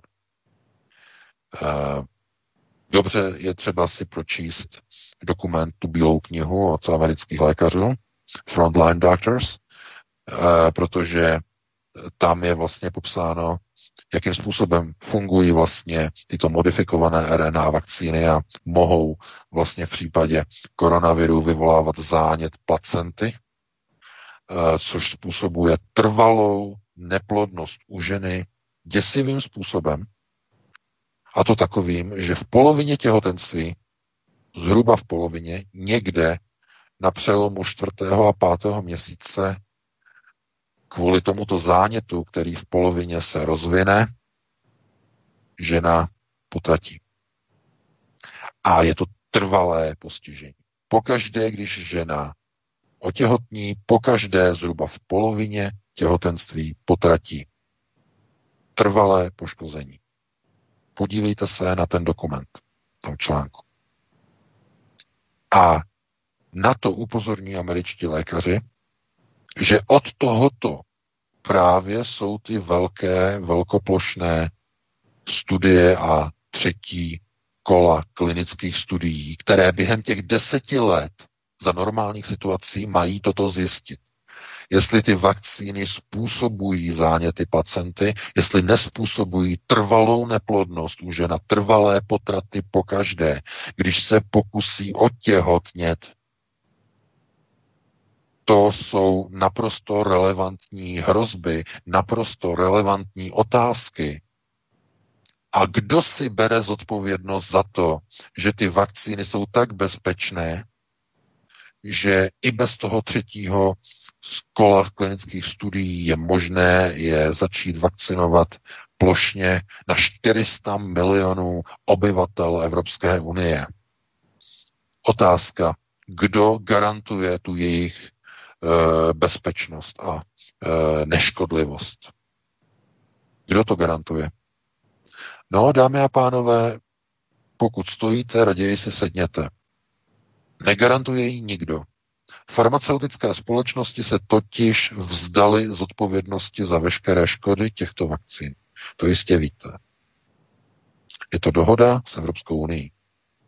Pokud vzniknou jakékoliv škody, tak Evropská unie, konkrétně Evropská komise, bylo to vlastně minulý rok v červnu, e, jako první byla AstraZeneca, která vlastně získala indemnitu na, proti veškerým žalobám e, proti svojí vakcíně, tak e, ta dohoda je v té podobě nebo v té pozici, že jestliže vakcíny v té plošné studii během příštích dvou až čtyř let, kdy se bude očkovat, Eh, vzniknou nějaké vážné komplikace, nějaká vážná těžká poškození a dojde na žaloby, tak ty žaloby budou řešit jednotlivé národní státy, které budou očkodňovat své občany.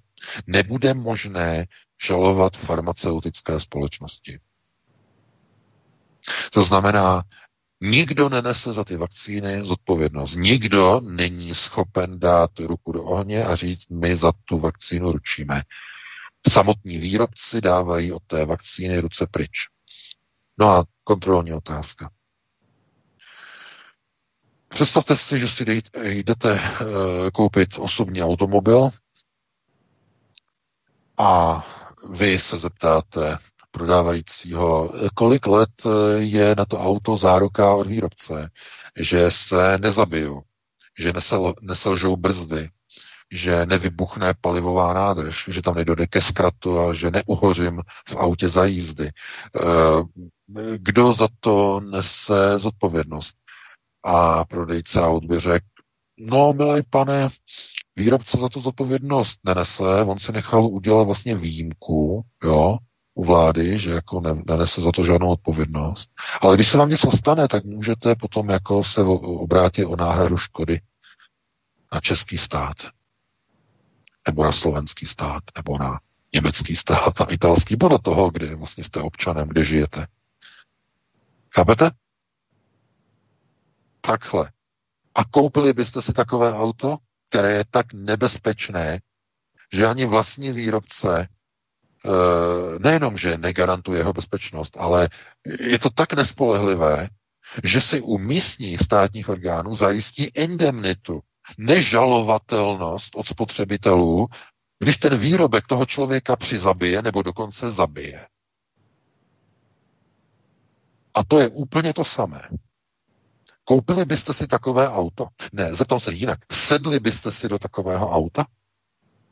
No, já si... Možná, že byste se sedli, kdybyste, kdybyste měli utahaný nohy a potřebovali byste se dva kilometry svést s kamarádem, asi jo, ale určitě byste si ho nekoupil. To, to určitě ne.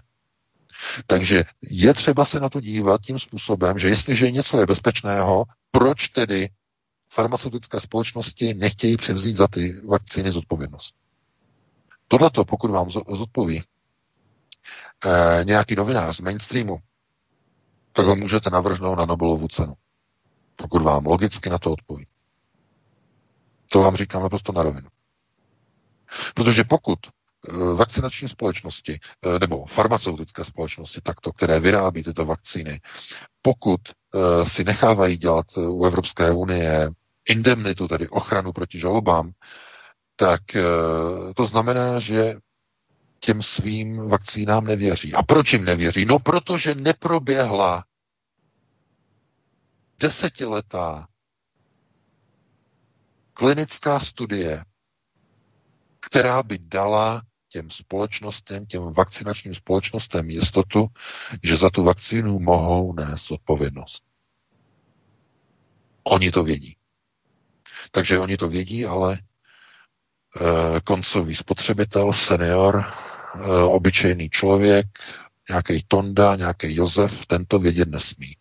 A když se to dozví na alternativě, tak je to, je to, je to dezinformace, je to e, konspirace, je to strašení lidí a tak dále a tak dále. A přitom ten člověk jenom se ptá na logickou otázku, když se něco stane, kdo za to nese odpovědnost? Ne, farmaceutické společnosti opravdu za jakékoliv škody, jakákoliv postižení z těchto vakcín zodpovědnost nesou. Takže asi takhle bychom na to mohli reagovat, eh, na celý vlastně ten problém s těmi vakcínami. A co se týče toho speciálního problému, tedy s těmi seniory v těch eh, domovech důchodců, v těch pečovatelských domech, tak eh, víte moc dobře, že v pečovatelských domech jsou de facto jenom dvě skupiny lidí. Jsou tam lidé, kteří tam jsou dobrovolně, eh, protože tam chtějí být, eh, protože doma už to nezvládají, mají špatnou pohyblivost, potřebují, aby se o ně někdo postaral a tak jdou do toho domova důchodců, jdou do toho pečovatelského zařízení a je to tam pro ně lepší.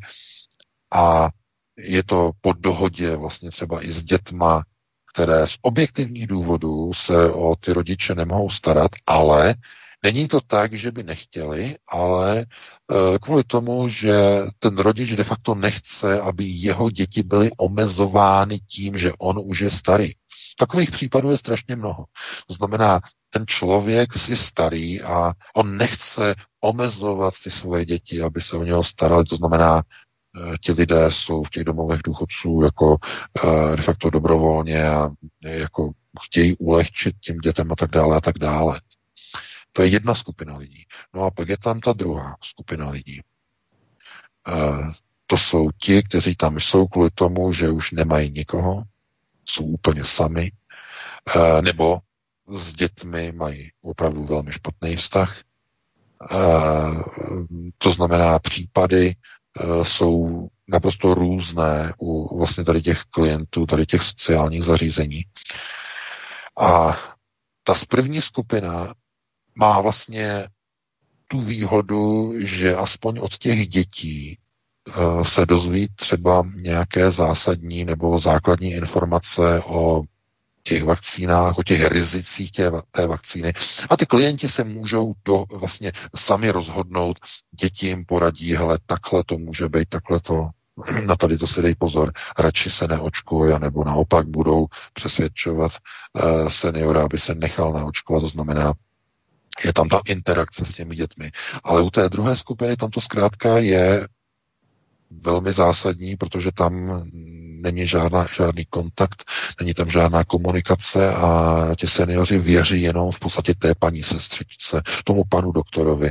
To znamená, on přijde a on řekne, a vy musíte brát tady ty tablety a jinak to budete mít takhle špatně s tím srdcem a ti staří lidé samozřejmě v tom pokročilém věku samozřejmě trošku se rozvíjí, samozřejmě takové ty prvky té senility. E, ti velmi staří lidé se chovají trošku jakoby, jako děti, nebo musí se s nima jednat skoro jako s dětmi e, v některých těch pokročilých fázích vlastně e, toho vlastně toho pokročilého věku.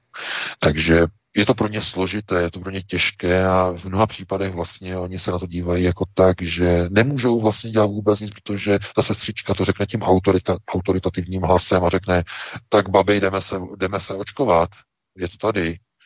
A e, prostě ta seniorka na to neřekne jako ne, protože ona vůbec ani neví, co to je, ona neví, jestli to má nějaká rizika, e, protože ti staří lidé nemají tady ty informace pokud jsou v takovémhle věku, nejsou vitální, že pokud je senior vitální, tak většinou ani nemá důvod, aby byl někde v nějakém pečovatelském zařízení. To jsou úplně jiné případy.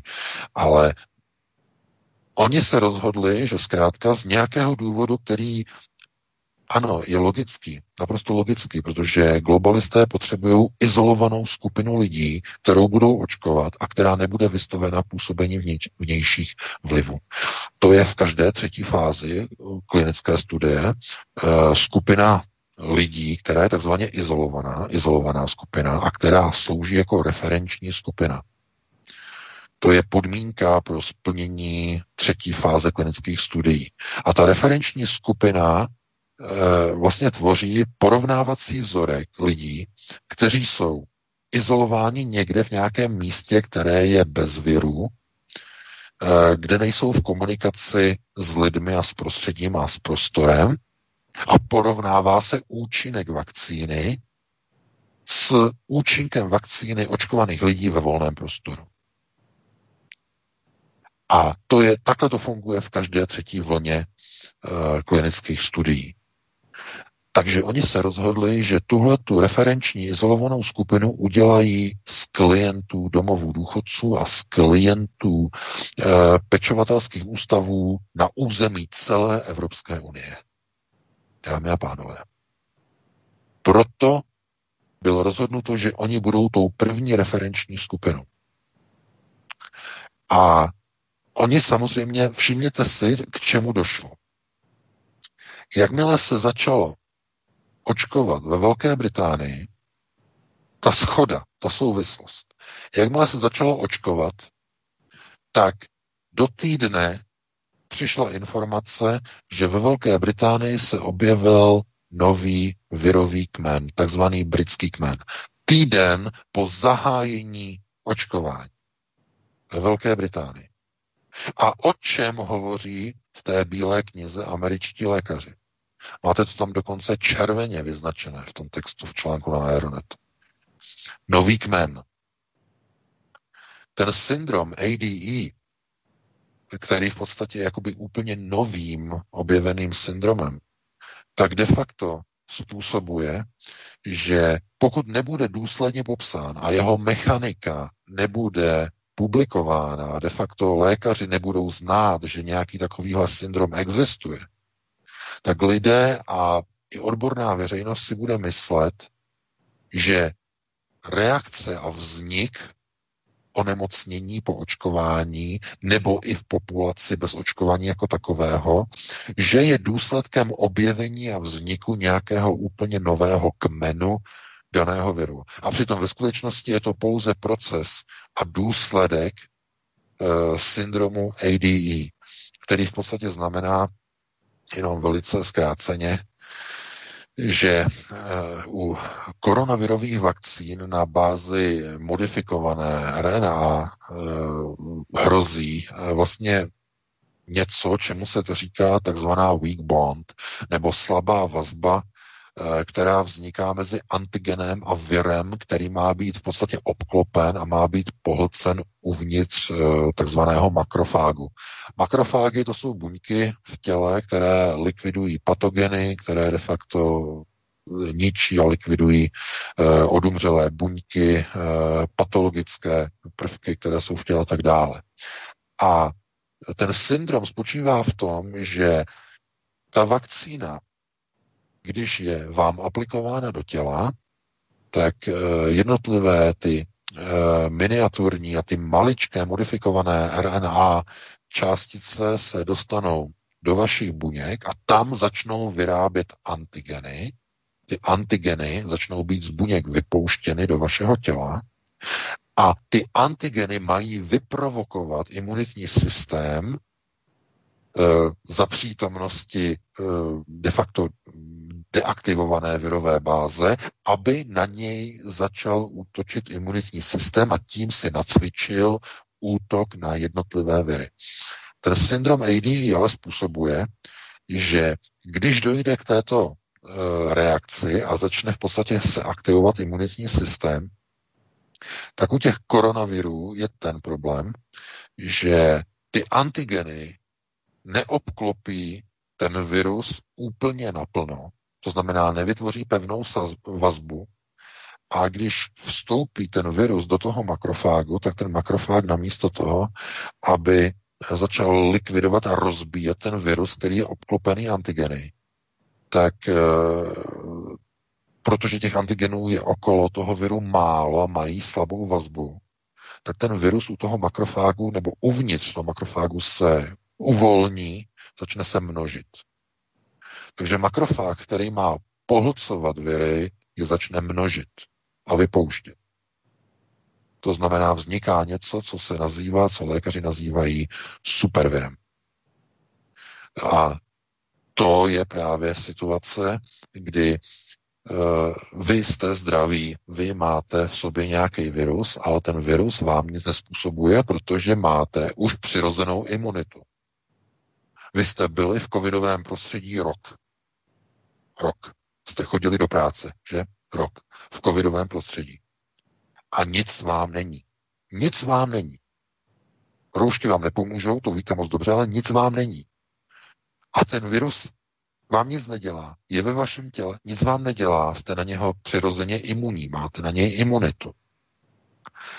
A vy teď, když dostanete tu vakcínu, tak může právě dojít k tomu, že ty antigeny, které ta vakcína začne ve vašich buňkách vyrábět, začnou se navazovat na vaše uh, viry, proti kterým jste v dané chvíli imunní a jednotlivé makrofágy začnou generovat obrovské množství virů, které ovšem už e, mají tu vlastnost, že dokážou napadat všechny buňky a dokonce i ty, které jsou imunizované přirozenou imunitu.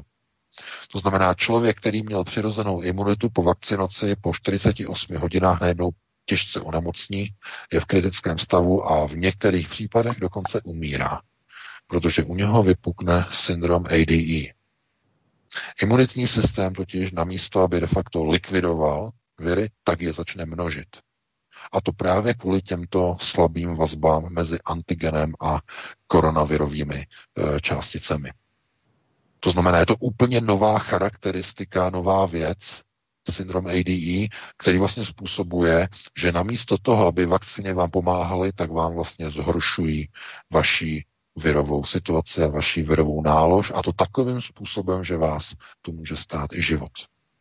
No a to je novinka, to je nová věc, proto ten článek o ADE je strašně důležitý. A Tohle jsou informace, které by měly přinášet velká mainstreamová média. Měla by informovat, přinášet informace o hrozbách, eh, o tom, jak je třeba přistupovat vlastně k těm vakcínám velmi opatrně. A pokud je zkoušet, tak je zkoušet především na lidech, kteří jsou, když už teda za prvé, kteří jsou mladí, relativně mladí, je zajištěno, nebo je, ví se o tom, že e, mají velkou sílu, i když vlastně by, se, by onemocněli, to je jedna podmínka, a za druhé, že se budou těch vakcín a těch vakcinací zúčastňovat dobrovolně s vědomím, že se účastní klinické studie a budou vědomi a seznámeni s tím, že se dobrovolně účastní, účastní klinické studie. To znamená, jedině takhle je možné vlastně protestovat a vyzkoušet bezpečnost jakýchkoliv vakcín a už je jedno, jestli jsou to ty nové moderní mRNA nebo ty klasické staré sovětské, to je úplně jedno. Zkrátka testování tady těch virů eh, a testování eh, vlastně účinku na tyto viry a účinky vakcín je věc, která probíhá za normálních okolností 10 let.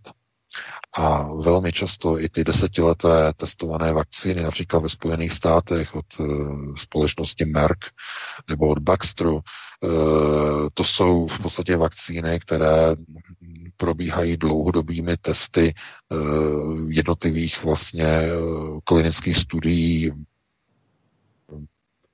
Pokud vím, tak Baxter uh, testoval Eh, tu svoji chřipkovou vakcínu nějakých 22 let a teprve po 22 letech eh, byla ta, eh, ta studie, to třetí kolo klinických studiích bylo hotové. To znamená obrovsky dlouhá doba a dříve si Baxter nelajznul tu chřipkovou vakcínu začít distribuovat ve Spojených státech. Chápete? Rozumíte tomu? Tady ne, nemluvíme o nějakých speciálních věrech, mluvíme o obyčejné chřipce. A oni to testovali 22 let. Protože si nelajzli to pustit dřív. A víte, že Baxter jako firma má obrovské skandály. To je, to by bylo úplně na jinou diskuzi, ale opravdu eh, mně to připadá, jako kdybychom žili v nějakém prostě absurdním snu absurdním divadle, eh, kde prostě nesmysly jsou ty, které jsou vyžadovány a logické myšlení je označováno za dezinformace, za hysterii a za proruský narrativ. Přesně takhle. To znamená, pokud máte logické uvažování, pokud jste opatrný, pokud, si, eh, pokud máte nedůvěru, tak eh, je to součást nějakého proruského dezinformačního narrativu. Ale když jako blázni skočíte na vagon s, s nevyzkoušenými vakcínami a začnete si je píchat, tak to jste ten pravý kádr, to jste ten správný. Chápete? To je e, asi důsledek možná změny e, ve společnosti, kdy společnost začíná být vedena debily, idioty, psychopaty a sociopaty. Protože jedině v takové společnosti je možné eh, takzvaně oslavovat hodnoty, jako je nezodpovědnost, jako je zbrklost, jako je zaslepenost, jako je propagandismus, jako je ignorování faktů, přehlížení, jako je uh, něco, čemu se říká self-denial, uh, jako je kognitivní disonance. To znamená, jenom v takové společnosti, která je úplně, já bych řekl, eh, rozvrácená. Úplně zničená, zlikvidovaná, která už nemá naprosto žádných zbytků jakéhokoliv rozumu. Máte své příbuzné, máte své přátele, eh, máte své rodiče a máte své děti samozřejmě. A komu z nich byste dobrovolně řekli, běž a nech na sobě zkoušet a testovat nevyzkoušenou experimentální látku, která za normálních okolností se testuje 10 let. Běž a zkus to. Kdo? Já se obávám, že nikdo. Ze zdravých lidí ve zdravé společnosti. Za normální zdravé situace. Dnes už bych si to nedovolil tvrdit, protože dnes už máte rodiny, eh, kde není logického uvažování, kde vidíte rozhodování jenom podle toho, co zazní v televizi, co zazní v nějakém pořadu, co zazní v nějakém, v nějakém propagačním videu, co zazní možná někde e, na nějakém plagátu, někde na ně, nebo, nebo, nebo v zaměstnání, nebo v práci, to někdo prohlásí. To znamená, v dnešní době, jako kdyby najednou už společnost eh, de facto byla jenom elementárně minimalizována do nějaké podoby, přijímání bezmyšlenkového zpracovávání informací z korporátního mainstreamu a bylo by zakázáno jakkoliv rozporovat nebo polemizovat takové informace, anebo se dokonce opovažovat, hledat si alternativní zdroje informací. Takže takhle bych to uzavřel. No, já jsem to spojil dohromady, Vítku, i s tím vlastně tím třetím tématem, že s tím eh, ADE, takže máme 2057, tak já navrhuji, že bychom si dali přestávku nějakých 7 minut, 8 minut a hned potom bychom se pustili do telefonických dotazů. Co říkáš? Dáme si, dáme si tak zhruba dvě písničky, já to samozřejmě tam rozstříhnu na YouTube a opatřím to časovým razítkem, takže si lidé moc budou, takže si lidé budou moci kliknout na tu třetí kapitolu ohledně ADE, tak to není problém, já to mám zhruba tak napočítané, že to začalo před 12 minutami, takže to tam nějak označím, aby se na to lidé mohli kliknout, pokud chtějí slyšet tu konkrétní kapitolu. Samozřejmě všechno máte opatřené časovými razítky, milí posluchači, takže si můžete kliknout na příslušnou požadovanou kapitolu. To je přesně to pokrytství v médiích, eh, které zaznívá ohledně toho, když se ohání kritickým myšlením, ale pokud člověk skutečně začne kriticky myslet, tak je to označováno právě za pro ruskou propagandu, pokud kriticky myslí jinak, než co je konformní s vládním establishmentem. To je právě ten problém současného, řekněme, ukotvení a narrativu těch mainstreamových korporátních médií, která netolerují v podstatě žádnou kritiku. Takže to by bylo všechno. Martine, dáme si nějakou pauzičku. Mm-hmm. Slyšel jsem, takže dáme 7,5 minuty. To by mělo akorát tak výjít, dámy a pánové, takže jdeme na to. Někdo volá, slyšíte, takže to má Smolíka, Pacholíka. Dámy a pánové, jdeme Oberek a Čarodějka. Nezapomeňte se prosím přihlásit k odběru tohoto kanálu svobodného vysílače, abyste nic nezmeškali. youtube.com lomeno c lomeno radio sv studio tapin radio. Dejte si prosím odebírat tento kanál kliknutím na červenou ikonku v horní pravé části obrazovky s nápisem odebírat a zaškrtněte také symbol zvonečku, abyste byli informovaní o nahrání každého nového pořadu. Tím také nepřijdete o čerstvé premiéry a rozmanité kauzy, které můžete dále sdílet na sociálních sítích. Tak, dámy a pánové, já jsem zpět a uvidíme, kdy budou zpět naši hlavní protagonisté, tedy Vítek, Stopin Rádia, zde svobodného vysílače a pan VK z Aeronetu. CZ. Tady jsme, no, určitě. Výborně. No, jsme tady, jsme tady. Dobře, super. dobře. Můžu prvního volajícího? Už je na drátě. Určitě, určitě. Dobře, dobře. Jde, Jdeme na něj, pouštím. Halo, halo, svobodný vysílač. Tak, můžete položit dotaz. Hezký večer přeji. Já jsem, jsem vás nikdy nestihnul jako živý, vždycky jenom ze záznamu. A chtěl bych se zeptat na jednu věc, eh, co mi není úplně jasný. Když se epidemie, jakoby i podle Wikipedie by se měla stanovit, když je nemocných 1800 na 100 000 obyvatel, což mi vychází na 10 milionů 180 tisíc. To je číslo, které tady nikdy nebylo, jak to, že se vyhlásila epidemie. To mi nějak nedošlo. Mm-hmm. Díky, zdravíme, přejeme hezký večer. To jsme tady řešili právě v rámci Českého statického úřadu minulý rok. Ano, Je, červený. To je, protože, protože znovu, tak já to špatně to je úplně, to, jenom, jenom chci říct, Dobře, že to je naprosto položte prosím, položte prosím telefon, abychom se mohli potom soustředit další posluchače, kteří se nám dovolají. Přejeme hezký večer a díky za dotaz. Tak, VK? Jenom chci říct, že to je naprosto irrelevantní, protože oni, když se rozhodnou dělat pandemii, tak k tomu nepotřebují žádná čísla, prostě to vyhlásí v médiích, která kontrolují. Jo, to znamená, pokud eh, globalisté kontrolují média, tak oni řeknou, teroristé zautočili na paneláky, paneláky spadly, našli jsme tam jejich cestovní pasy, které vůbec neschořily, zůstaly bez poškození, věřte nám. Tak to bylo. ve zdi Pentagonu zahučel Boeing v díře, která má velikost 2,5 metru na 3 metry. Nikde žádná křídla, nikde žádné motory, ale věřte nám, věřte nám, tak to bylo. No a úplně stejné je to s epidemí.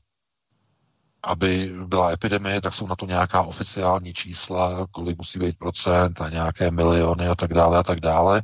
Ne, oni prostě řeknou, nás čísla nezajímají, epidemie tady je, všechno je tragické, všechno je černé, velký špatný, epidemie, věřte nám. A e, když lidem zakážou chodit e, ven, když zakážou podniky, e, začnou lidi zavírat za to, že mají otevřené hospody, novináři začnou udávat provozovatele hospod, že tam se svítí, vidíš, tam se svítí, v 9 hodin večer, tam se svítí, tam má, je to v hospodě nahoře, tam mají světla, musíme tam zavolat policii. A hned volají Hamáčkovi, aby tam někoho poslal. Novináře jednoho českého deníku nejmenovaného.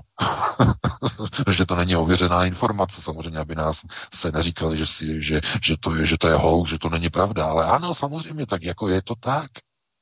To znamená, korporátní média si hrajou na udavače, eh, je to, je to jedna, jeden holport a oni nepotřebují žádné splnění čísel.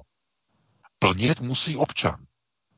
Samozřejmě občané gojím, ti musí plnit všechno, první, poslední. Oni ne. Oni jsou pouze výkonné marionety. Oni dělají to, co jim určí globalisté. A globalisté řekli, bude pandemie a pandemie je.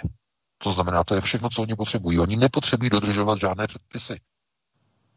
Vlastní předpisy oni nedodržují. Když je třeba, přepíše se ústava. Změní se pravidla. Vys Rychecký, včera vys změna uh, ústavních uh, zákonů na Slovensku a tak dále a tak dále. To znamená, oni si to upraví podle toho, jak potřebují. Oni ne nějaké, nějaká pravidla o vyhlašování epidemii už dávno neberou jako zřetel. Takže jako abyste nebyli někde v nějaké falešné představě, že někdo potřebuje dodržovat pravidla k tomu, aby mohl někde vyhlásit epidemii nebo pandemii, na to se vůbec nehraje. To by bylo naivní se myslet, že globalisté se budou řídit vlastními pravidly. V žádném případě. Tak, pojďme na dalšího posluchače. Můžeme, můžeme, už ho připojuji do vysílání. Tak, svobodný vysílač, hezký večer, můžete položit dotaz. Dobrý večer, Ben. Praha. Eh, co znamená usnesení Evropské komise o nepřípustnosti nucení k očkování, diskriminaci skrze to, eh, nepřípustnosti covid pasů a povinnosti národních vlád informovat lidi o těchto věcech, o povinnosti vlád uh, informovat. No, ano, samozřejmě, však jsem o tom, děkuji za informace, a však jsem o tom hovořil minulý pátek. To přesně ono. Já to znovu zopakuji. Účelem je, aby lidé jednotlivých národních států milovali Evropskou komisi. Milujte nás, žehnejte nám, my jsme ti vaši ochránci. Říkal jsem to Vítku minulý týden? No, mluvili jsme o tom. No. Přesně podle. To je přesně ono. To znamená, velký špatný, velký špatný, babiš zlej, to znamená, velký špatný, oni si zatancují, že ten taneček v těch rouškách, že jo, ten, ten Afrika dance, oni tomu říkají, že jo, to znamená velký špatný. Na Slovensku velký špatný, v Čechách velký špatný, tady v Německu s Andělkou velký špatný. To znamená, národy si stěžují, že jo, my máme tady zavřeno, tamhle zavřeno, tohle to se nesmí, tamhle to se nesmí. A najednou přijde kdo? Kdo přijde zachránce? Kdo se vyloupne jako anděl s křídly s číslem 44 a míči eternum, to znamená navždy spolu, kdo se objeví? No objeví se s gloriolou Evropská komise a řekne, tohle to nesmí být povinné, my vás musíme chránit. A národy budou na to koukat a e, do té doby terorizovaní občané budou říkat, o, že to slučilo, a Evropská unie blahoskloně chvalte nás. Už se nebude říkat chvalte Boha, chvalte nás, Evropskou unii. Žehnejte nám. My jsme byli ti, kteří vám ochraňujeme vaše práva před vašimi zlými národními vládami. A k čemu to povede? K nenávisti obyvatelstva vůči vlastním vládám, vůči národním statusům a o to více budou lidi volit piráty, globalistické strany, které chtějí více integrace a více tlačení se do náruče evropských struktur, protože přece ta přichází na pomoc, když je nouze nejvyšší. Všechno součástí plánu. Takové chucpe. Takže mě to vůbec nepřekvapuje, já děkuji za informaci a pustíme dalšího volajícího. Tak zatím čekám. Studiové číslo, dámy a pánové, 720 739 492 je nachystáno. Jinak než někdo zavolá, byl tady dotaz, co pan VK říká na to, že byly prodány pozemky okolo Řípu, takže skoro se na něj nedá bez povolení majitelů dostat a majitelé jsou nějaká paní Lobkovic, Lobkovic uh, se sídlem v USA, jestli jsem to tam čet uh, dobře. Takže je to velice zajímavé. Margaret Brooks. No. Lobkovicová. No, tak máme další telefon, hned ho vezmu. Svo, svobod... Ještě jsem ho nevzal, je to možný. Svobodný vysílač, hezký večer, jste hned ve vysílání. Dobrý večer. Dobrý Halo? večer. Můžete položit dotaz, jste vy vysílání. Dobrý, dobrý večer, tady, tady Jirka ze Zvína. Vy se chtěl zeptat, já jsem se teďka díval na nějaké video jednoho pana doktora, jmenuje se Igor Shepard, jo. on pracoval v Leningradu kdysi pro, eh, pro, pro sovětskou vlastně military vojenskou tyhle a potom emigroval do Spojených států, kde se oženil. A on tam prostě říká, jako, že že a vakcínace prostě jako, že 10 až 15 roků, někdy prostě více, tohle je všechno připravené, přesně jak říká pan VK, jo, že prostě tady, že to je prostě, že, to je, že on teda říká, že to je biologická zbraň, kterou prostě používá jako Čína, jo, a Rusko, jo, prostě proti jako Spojeným státům, prostě tak dále, jakože, jakože Americe, proti americké ústavy. On teda říká, jakože a, komunistická Čína, bolševické Rusko, Izrael, prostě proti Spojený sovětský Izrael, proti Spojeným státům. Já si myslím, že on tam právě říká jako to, že to je hm, jako, že, ten, že ta, ty vakcíny na, na COVID, že to je biologická zbraň, která má reprogramovat imunní systém člověka, změnit to a tak dále. Jako. A moje otázka je ta prostě, um, jako co si tady o tom, on teda říká, že ty firmy jako Pfizer, Moderna, ty, že prostě spolupracovali s Čínou, jo, jako s komunistickou Čínou, že prostě ten vojenský výzkum, co je tam, jo, a že to je tak celé jakože připravené, jako předem, jo. Jo, on, teda, on, tam, on tam říká, že to je, na, že to je jako zbraň na rozšiřování komunismu, jako globálního komunismu, že New World Order, nový světový řád je prostě komunistický, jako, že to prostě, že to je, že to je to, co prostě jako hlásal Lenin, že on tam říkal to, to je, jmenuje se doktor Igor Shepard, jo, je to na... Dobře, vám. Jo, a on tam, on tam prostě to, tohle jako říká, to jako, on to tohle říká... Dobře, dobře. Dobrý, dobrý, tak děkuji moc za odpověď. Se hezky, taky pozdravu pana VK, čím krásně. Děkuji, na Tak, pana VK, můžeš odpovědět? No, samozřejmě, to je velice...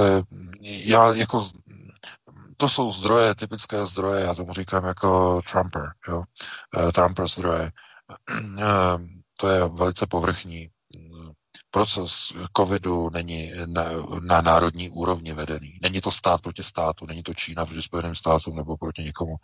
To je naprosto nepochopení. To je všechno to, co vidíme, vlastně COVID, tak je globální, to není národní proces, to je globální proces celosvětového rezetu, který má ukotvit nový světový řád, který ovšem není komunistickým, ale neomarxistickým. To znamená revno, rovnost. Neomarxismus nemá s komunismem, s bolševismem naprosto nic společného, i když hm, některé důsledky jsou jako podobné. Ale neomarxismus je rovnost eh, eh, genderu, eh, je to rovnost ras a je to sociální rovnost. Genderová, rasová a sociální rovnost je definicí neomarxismu. To znamená, eh, tohle to jsou hlavní teze globalistů, to znamená světového eh, takzvaného kaganátu, chcete-li, tedy eh, domu Sion a změna de facto všech procesů řízení, které trvaly do současné doby v rámci takzvaného velkého rezetu, o kterém mluví největší globalista, eh, šéf Světového ekonomického fóra Klaus Schwab. To znamená, to je tvrdý, brutální globální proces, který semele nakonec i samotnou Čínu, protože Čína je národní stát na bázi staro, já bych řekl, obstarožního komunistického řízení, které tam stejně už de facto e, funguje trochu na jiných bázích, na jiných principech, ale e, Čína je pouze součástí obrovského globálního ústrojí. To znamená, to nemá nic společného s prosazováním komunismu. To je tvrdá agenda neomarxismu NVO. To znamená genderová, sociální a rasová rovnost. Takže takhle bych na to odpověděl a pustíme se do dalšího dotazu. Ano, ano, čeká, už je vysílání. Hezký večer, bylo to rychlé. Můžete položit dotaz. Krátká otázka. Uh, jestli jsou vakcíny škodlivé, jak čtu už delší dobu, jak je možný, že vyvolený národ Izrael má nejvíc provočkovaných lidí? Děkuji, budu poslouchat. Dobře, děkujeme. Díky, naschle. Naschle.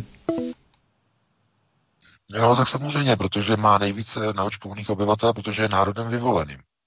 A to je jednoduchá odpověď. Jestliže máte vyvolený národ, tak je všude první. Je první při očkování, je první při vyhlazování.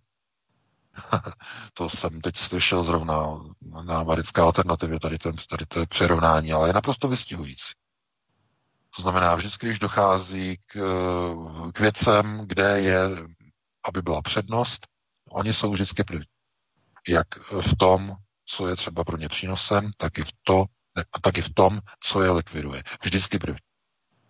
To znamená, eh, nemyslete si, že uh, sionistické procesy se zastaví na území eh, Galilei nebo, nebo na hranicích, to vůbec ne.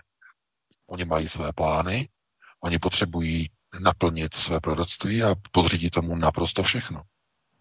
To znamená, e, i v tom Izraeli jasně vidíte, jaké jsou tam prostě lockdowny, jak se tam proti tomu místní prostě bouří a režim nepovolí.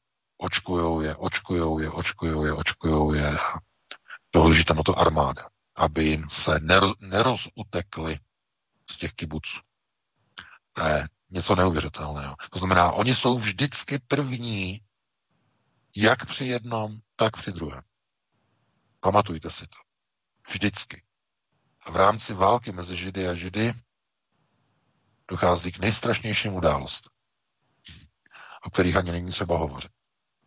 Ať už to byla druhá světová válka, ať už to byly procesy, které probíhají e, třeba e, takzvaná, uh, oni tam měli vlastně ten, ten proces útoku na Jom Kippur, ta válka, která tam byla, Eh, to znamená všechny arabské země, vlastně útok, snaha vlastně o jejich vyhlazení. No a na straně druhé přesně to vlastně podněcování, to znamená uh, de facto apartheid ve společnosti, utlačování a vysidlování v podstatě palestinců. Jejich utlačování do takové míry, že oni se vlastně brání, oni útočí zakládají vlastně budníky odporu, protože vlastně nemají vlastně ani nějakým způsobem, nějakým způsobem se tomu bránit, takže eh, kdyby Izrael chtěl, tak tam ten mír je už samozřejmě dávno. Ale není dovoleno. Není dovoleno, protože eh, pokaždé, když už, už, už, už to vypadalo, že bude mír, tak najednou se něco stalo, najednou někde něco bouchlo, najednou někdo, někde něco přiletělo, něco explodovalo a po mírovém procesu nebylo ani památky. Takže eh, to, že někde prostě se očkuje a že už jsou první a tak dále, není žádnou výhrou, je to zkrátka jenom konstatováním, že vyvolený národ je vždycky ve všem první, ale je úplně jedno, jestli je to v tom pozitivním nebo negativním slovosmyslu. Ale vždycky za všech okolností vždycky, všude první. Rozhodně není důvod tomu nějak závidět. Takže takhle by na to odpověděla, dáme prostor dalšímu volajícím, pokud máme. A máme, máme, pokud vydržel na telefonu, vydržel, hezký vydržel, večer, svobodný vysílač. Eh, dobrý večer, pane VK. Mám na vás otázku, abyste rozebral eh, to včerejší jednání nouzového stavu a vystoupení pana Blatného a následně vystoupení opozice. Eh, když začalo jednání o nouzovém stavu včera v poslanecké sněmovně, tak opozice na sílu se večer opozici podařilo prorazit nouzový stav a začali se uvolňovat opatření. Jenom bych chtěl, pane VK, víme, že je to izraelský kneset, víme, že je to tenhle problém.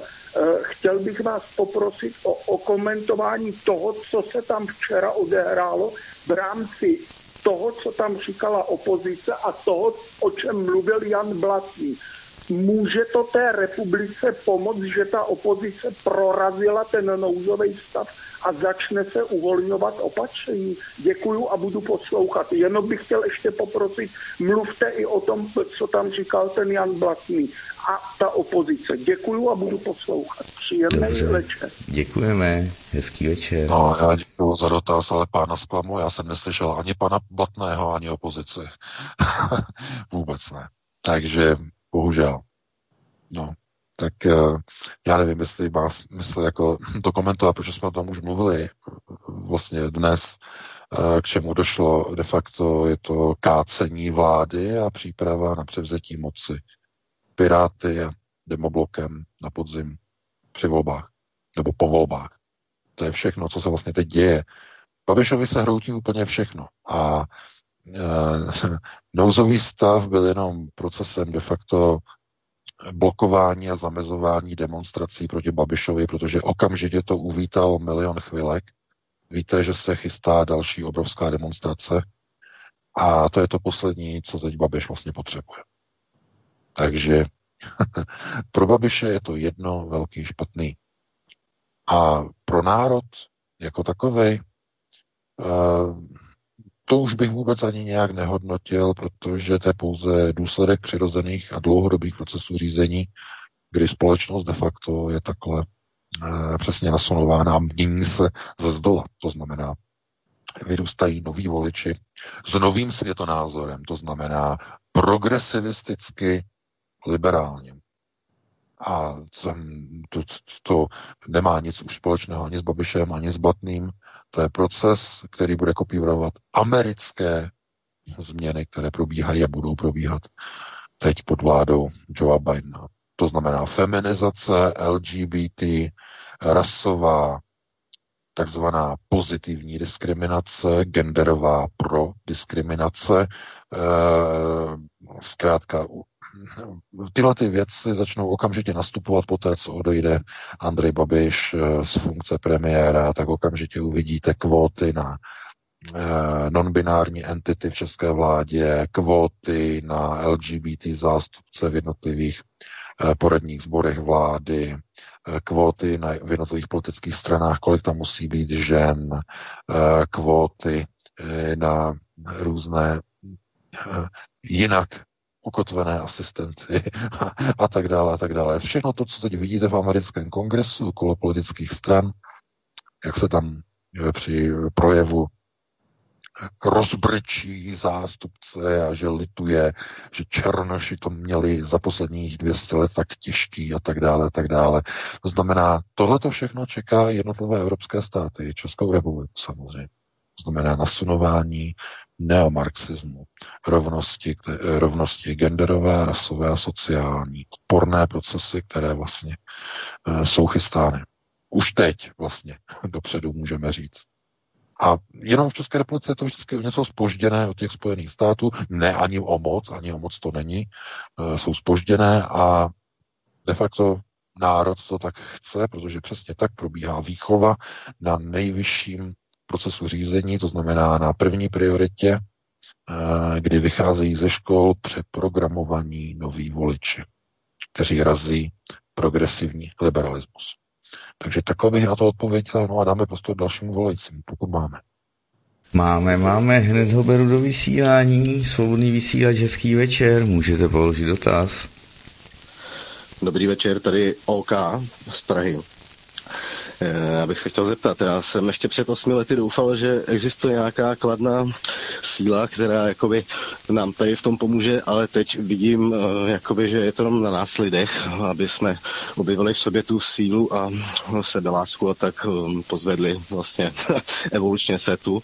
Ale eh, jestli by mohl pan VK jakoby schrnout, já furt ne, nevidím ty hybné síly. Napočítal jsem tak dvě, tři, tak jestli by mohl říct, jako kdo všechno, jakoby, já jsem za, zaregistroval sionisty, chazary a tak dále, kdo všechno jakoby tady je, jestli by to šlo takhle nějak dát dokupy. Děkuju. Hmm, dobře, Hezký děkujeme, večer. vám též. No já děkuji za dotaz, ale jako mm, myslím, jako jsem to teda pochopil, jako které síly de facto s tím něco dokážou udělat, asi tak to bylo myšleno. Uh, které síly. No, znovu, to je ten problém. Všichni čekají na Mesiáše. Čekali na Okamuru, nepřišlo nic. Čekali na Trumpa, hm, nepřišlo nic. Uh, čekali, no vlastně nečekali, byl přiveden, že Putin, no a tak jako tam se změnilo jako dost, že jo, v Rusku. Jenže kvůli tomu, že o tom rozhodl Lev Levě, že, židovský, ruský kongres, takže tam se něco změnilo. A tam bylo dovoleno. Trumpovi, Trumpovi nebylo dovoleno. No eh, a zbytek bychom mohli zhodnotit nějak, co se změnilo jednotlivým lidem. Moc, moc ne, ne. No je to kvůli tomu, že samozřejmě se nedá čekat na Mesiáše. Každý musí měnit ten svět k podobě, jakou chce sám za sebe. Různými hm, podobami. Konec konců. Hm, to znamená, buduj vlast, posílíš mír. To bylo takové to moderní heslo eh, ještě za komunistů, ale to by se mělo někam vytesat, někam do kamene, protože to je přesně ono. Buduj vlast, posílíš mír, ale ty, ne my pro tebe, ale ty. Každý jednotlivý člověk musí se snažit. To znamená bojovat. A ne tím, že tady já to strhnu a teď se za, mne, za mnou půjde půlka města. To ne, ale ve svém okolí, kde máte svoji působnost, tak tam můžete ty lidi takzvaně povzbudit. Tam je můžete podnítit. To znamená tam, kde vy můžete. A kolik je to lidí, že jsou to jenom dva nebo tři nebo čtyři, na které máte dosah, máte impact, dosah. Říkají to outreach. No ano, samozřejmě, tak stačí jenom ty tři. A oni potom můžou zase na další působit. To znamená, to je právě v každém člověku, aby prostě eh, pomáhal de facto eh, bojovat za ty hodnoty eh, toho státu, které by měly být zachovány. To znamená svoboda člověka, neomezování, boj proti globalizaci. To znamená ty hodnoty ochrana rodiny, tradiční rodiny. Že? To znamená, to je jednoduché říct a ukázat na ty hodnoty, které se ochraňují a které jsou pod tak brutálním útokem globalizace. Stačí si pustit různé televize, stačí si pustit různé Netflixy. Každý druhý film na Netflixu je feminizační. V hlavní roli jenom ženy, ženy, ženy, ženy, ženy a když tam je nějaký muž, tak je v roli údržbáře pomocného. A velké kosmické lodi šéfuje žena, její zástupkyně je žena černoška, že jo, a ta šéfka je lesbička. Tyhle ty s které pouští Netflix. To je něco neuvěřitelného. Chápete? No a tohle to oni šijou do hlav těch Američanů a toho západu. A kdyby to byl jenom Netflix, to je HBO Go a, Amazon Prime a všechny ty další, prostě to je něco neuvěřitelného. Chápete? Takže e, tam nenajdete toho mesiáše. Ten mesiáš je ve vás. Pokud ho najdete, pokud najdete odvahu ho probudit, a e, pořádně ho e, vykopat k nějaké aktivitě tam, kde vy máte možnost působit na lidi. Někdo má tu aktivitu v tom, že jde dělat někde nějakou demonstraci a někdo zase dokáže aktivizovat lidi, e, já nevím, skrze radiové vlny, někdo píše články, někdo eh, se přímo vrhne do nějaké politické činnosti a někdo jde jenom do hospody a prostě přesvědčuje své kamarády o, tě, o tady těch věcech. To znamená, každý má jiné schopnosti. Někdo mluví o tom v práci. někdo mezi svýma kamarádama tamhle. Takže každý umí ovlivňovat ty lidi, kteří jsou okolo něho. Rozumným způsobem. A najednou zjistíte, v mnoha případech, že vy se kamarádíte s lidma, kteří vůbec nezdílejí vaše světonázorové hodnoty. To nám taky už jako píše dost lidí, že mají dobré kamarády a když začali mluvit o ochraně tradiční rodiny a začali mluvit o ochraně národního státu a o odporu proti očkování a e, o tom, že by to neměla být Evropská unie, která rozhoduje vlastně o řídících procesech státu, že jak má být zahnutý banán a jak se může jmenovat rum, jestli rum nebo tuzemák, že to bychom si měli rozhodovat sami, tak e, najednou, jakože to je špatný, že přece ty hodnoty, přece to tak přece vůbec není. My musíme do té Evropské unie, to, co to povídáš. No a oni se rozejdou. Byli přátelé a najednou se rozejdou. Protože najednou zjistíte, že když probudíte toho mesiáše v sobě, víte, že se musí začít něco zachraňovat. Spousta lidí už je na druhé straně toho přívozu. Na druhé straně. A už nejsou vaši přátelé. Protože dokud jste nezavedli řeč na tady to téma, tak se zdálo, že je všechno OK, ale ono není. Mnozí z nich už jsou na druhé straně. Takže to je, a to je brutální samozřejmě. S tím, se, s tím se setká každý z vás, který se o to pokusí. A tady to narazíte. A někteří řeknou, no s tebou už se bavit nebudu a moje děti se nebudou bavit s tvýma dětma, protože jsi nějaký divný, ty prosazuješ, prosazuješ nějaký hodnoty, eh, které my neuznáváme a tak dále a tak dále. Takže, takže eh, nečekejte, že se objeví někdy nějaký mesiáš, který to udělá za vás. Ne, neudělá. Kdyby byl, tak už to dávno za vás udělal, ale neudělá. A když budete chtít něco změnit, musíte to začít měnit od sebe. Buduj vlast, zachráníš sebe. Asi takhle. A naprosto jako bez eh, nějakého jako přehání. Protože přesně o to právě teď jde. No, takže dáme prostě dalšímu volajícímu. Pokud máme teda někoho na telefonu, pokud tam vysí a e, čeká, tak ano, já doplním, ano. Mluvám se, já jenom doplním velmi rychle a velmi stručně. Také máme podobné zkušenosti s těmito lidmi a právě paradoxně tito lidé, kteří vás odkopnou, kteří vás pustí k vodě, kteří se s vámi přestanou kontaktovat a i vám třeba sdělí, že to není normální, co prosazujete, tak přesně tito lidé mají plná ústa tolerance, pravdy a lásky a všech těchto vznosných, vzletných termínů a označení. Přesně ti to razí, ale jsou těmi prvními, kteří vás kádrují jako ti největší bolševici. Takže to je jenom takový paradox, abychom to shrnuli. Pojďme na další dotaz. Jdeme na to. Svobodný vysílač, hezký večer, jste ve vysílání, můžete položit dotaz. Dobrý večer. Dobrý večer, zdraví vás Marie. Přesně toto, co teď pan Vítek říkal, tak se s tím souhlasím. Mimochodem, eh, můj eh, dotaz je na pana VK. Eh, já jsem nějak nezaregistrovala, nebo vůbec nevím, jak dopadl ten soud s tím Trumpem, jestli by mě mohla tak v krátkosti to říct. Děkuju. Dobře, děkujeme. Děkujeme, paní Marie. Ano, to byl ten soud, kdy tam začali ti, to bylo taky neuvěřitelné v té sněmovně reprezentantů, kde to bylo, tak tam ti poslanci začali ovlivňovat, takže jim pouštěli a ukazovali tweety Donalda Trumpa. To měl být začátek toho soudu. To byla neuvěřitelná fraška, VK, co na to říkáš? No, ten ještě, ten ještě stále probíhá, ten impeachment, to stále to, je, to probíhá mnoho dní a podle všeho to bude probíhat ještě několik týdnů nebo dokonce měsíců. Oni to chtějí jako prodlužovat, eh, že i republikánská strana to chce prodlužovat, chce předvolávat svědky na obhajobu Donalda Trumpa, protože mu rostou preference samozřejmě, protože to útok proti němu, že tak američané to oceňují, takže uh, Trumpovi zástupci uh, chtějí ten soud co nejdále prodlužovat, protože začne nahrávat body právě Trumpovi. No, takže to ještě neskončilo, zdaleka ne. Takže vlastně čím déle ten soud poběží, tím větší ano, uh, ano. benefity z toho ponese Donald Trump. Přesně tak, přesně tak. To znamená, to je velká věc a uh, teď v téhle chvíli de facto je to pouze o tom, uh, jaké maximum politického kapitálu se to se podaří vlastně Trumpovi uh, tady z toho, z toho honu na čarodějnice de facto jako se podaří vlastně vytřískat. Takže já to sleduju, ale samozřejmě to je, uh, to je komedie, to je cirkus, který vlastně jako je jenom velké politické divadlo, jako bez jakéhokoliv vlivu na výsledek, protože je jasné, že republikáni Trumpa podrží a dvě třetiny senátorů na impeachment se v Senátu rozhodně nenajdou. Tak to je takový americký demoblok.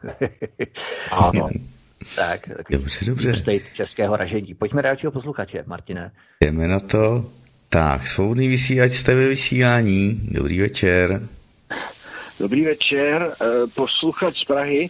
Já jsem se chtěl zeptat, mě velice překvapilo, jak tam volal ten jeden volající eh, ohledně toho, že Evropská komise eh, vydala nařízení že se nesmí očkovat povinně a že se nesmí e, zneužívat nebo prostě e, dělat ty e, covid pasy a tohle. To jsem vůbec nevěděl a prosil bych, jestli by pan DK mohl upřesnit, jestli se na to teda dá odvolat. A v případě, že je to jenom kosmetický naboko, aby teda, abychom začali nenávidět o to víc jednání vlastních vlád, proč to teda vůbec ta Evropská komise vypisuje. Jo? A kdo má teda dneska tu svrchovanou moc e, tohleto určovat, jestli vlády nebo Evropská komise, ale hlavně jsem teda vůbec nevěděl, že Evropská komise něco takového e, jako má v pravidlech, protože to vypadá, že ty tendence jsou přesně opačné. Děkuji a budu poslouchat. Dobře, děkujeme. Tak, to, je přesně ono, protože Evropská komise nejdříve navrhne covid pasy a potom najednou dělá všechno pro to, aby je odvolala. Jo, no, to je... Však je to známe, to je strašně starý trik. Nejdříve vytvoříme problém, potom na něj vytvoříme reakci, to znamená podněcujeme reakce. A třetí, eh, řeš, eh, třetí krok je najdeme a nabídneme vám řešení. To je naprosto, to jsou ty tři klasické kroky. Nejdřív problém, potom vytvoření reakce a nakonec nalezení řešení. To znamená, to je zase součást toho politického divadla. Jehož cílem je, jako když chcete, aby pes vašeho souseda nebo vašeho kamaráda začal nenávidět vašeho kamaráda a začal milovat vás. Jak to uděláte? No uděláte to tak, že kamarádovi řeknete, na, eh, naočkujete ho aby, a řeknete mu, hele, začni mlátit klackem svého psa, začni mlátit klackem svého psa, začni mlátit klackem svého psa. Ten kamarád, protože je tupej, rovná se je marioneta, eh, tak on začne mlátit svého psa. No, pes samozřejmě, že jo, úpí, kvičí, že jo, naříká, a vypořád do svého kamaráda. E, mlať tyčí svého psa, mlať tyčí svého psa a pořád dokola. A marioneta poslušně mlátí, protože to říká Brusel. A co se stane? V nějaké chvíli se řeknete, tak, ten pes už je teď vymálcený dost a já teď přijdu jako ten zachránce a nařídím ty přestaneš mátit svého psa, protože to je špatný a řekneš to nahlas, aby ten pes to slyšel. A pes začne štěkat a říkat. Chvalte Evropskou komisi, chvalte Evropskou komisi, chvalte Evropskou komisi. Žehnejte jí, žehnejte jí. My nechceme boudu, my nechceme našeho pána, my chceme Evropský dům, my chceme Evropský dům. Pro boha, vždyť je to tak, to je tak průhledný, tak tupý. Každý to musí pochopit. Celou dobu Evropská unie tlačila na omezování pohybu, na roušky, na tohleto, na tamhleto, lockdowny, horu, nahoru, dolů, pořád všechno. A když lidi jsou z toho úplně v pr a už dál nemůžou, tak přijde Evropská unie, ta samá Evropská unie a řekne, ne, vy vlády, které terorizujete své vlastní lidi na náš příkaz, Vy už to nesmíte dělat, vy jim to nesmíte nařizovat, vy je nesmíte omezovat. No a ten gojím a ti gojím dole začnou chválit Boha rovná se Evropskou unii. Tím je hotovo. Je vymalováno, je vyřízeno takovým způsobem, že mnozí to ani nepochopí, ne, vůbec nezachytí, že to slučilo. A de facto, když přijde nový den, tak najednou zjistíte, že Národ nenávidí svoji vládu, nenávidí svoje představitele, v čelech vládců psychopati, korupčníci, eh, bývalí, já nevím, tady ti agenti, eh, všichni operátoři, prostě naprosto všichni nenávidí, všichni nenávidí prostě to vedení, tu vládu, která si tu nenávist ale naprosto jasně zaslouží. Protože ta vláda celou dobu dělala co? Co dělali ty vlády národní? Poslouchali příkazy z Brusele. A když už je toho moc, tu mač, tak co oni udělají? Oni v Bruselu se postaví, řeknou si, aha, hm, oni už je tam mlátili dost a teď my přijdeme a my budeme za ty mesiáše a my zachráníme ty týrané lidi. Takže oni začnou nenávidět své vlastní národní vlády. Ale co je důležité, zcela po právu a zcela po zásluze. Protože to, co ty vlády prováděly celý rok od minulého jara, si ani jinou reakci nezaslouží. V tom je ta brutalita toho procesu, že ty marionety jsou tak tupé, že jim nedošlo, že jsou nástrojem toho, aby v jedné chvíli mohli globalčiky vyskočit jako zachránci a zachránit ten národ před jimi samotnými, národními elitami.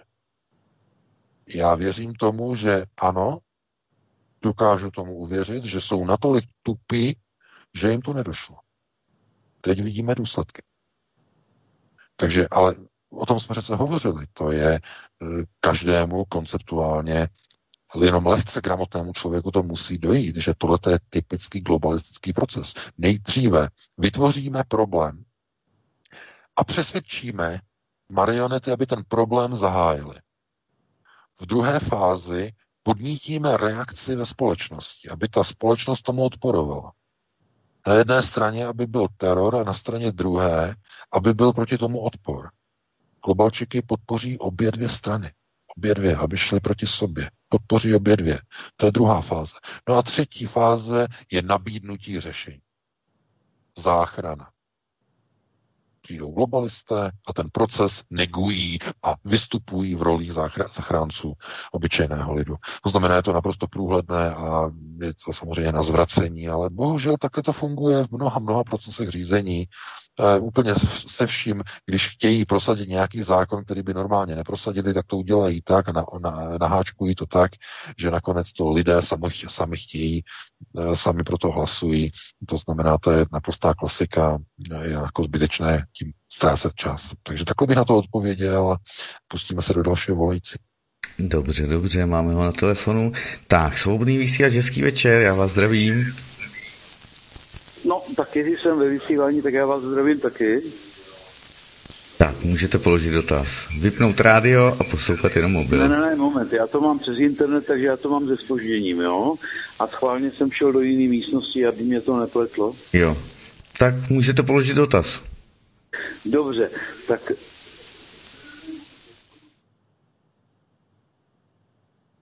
Tak prosím, poslouchejte pouze mobilní telefon a ne internet vedlejší místnosti. Ne, ne, ne, dobrý, dobrý, nebudu hrát na vozven.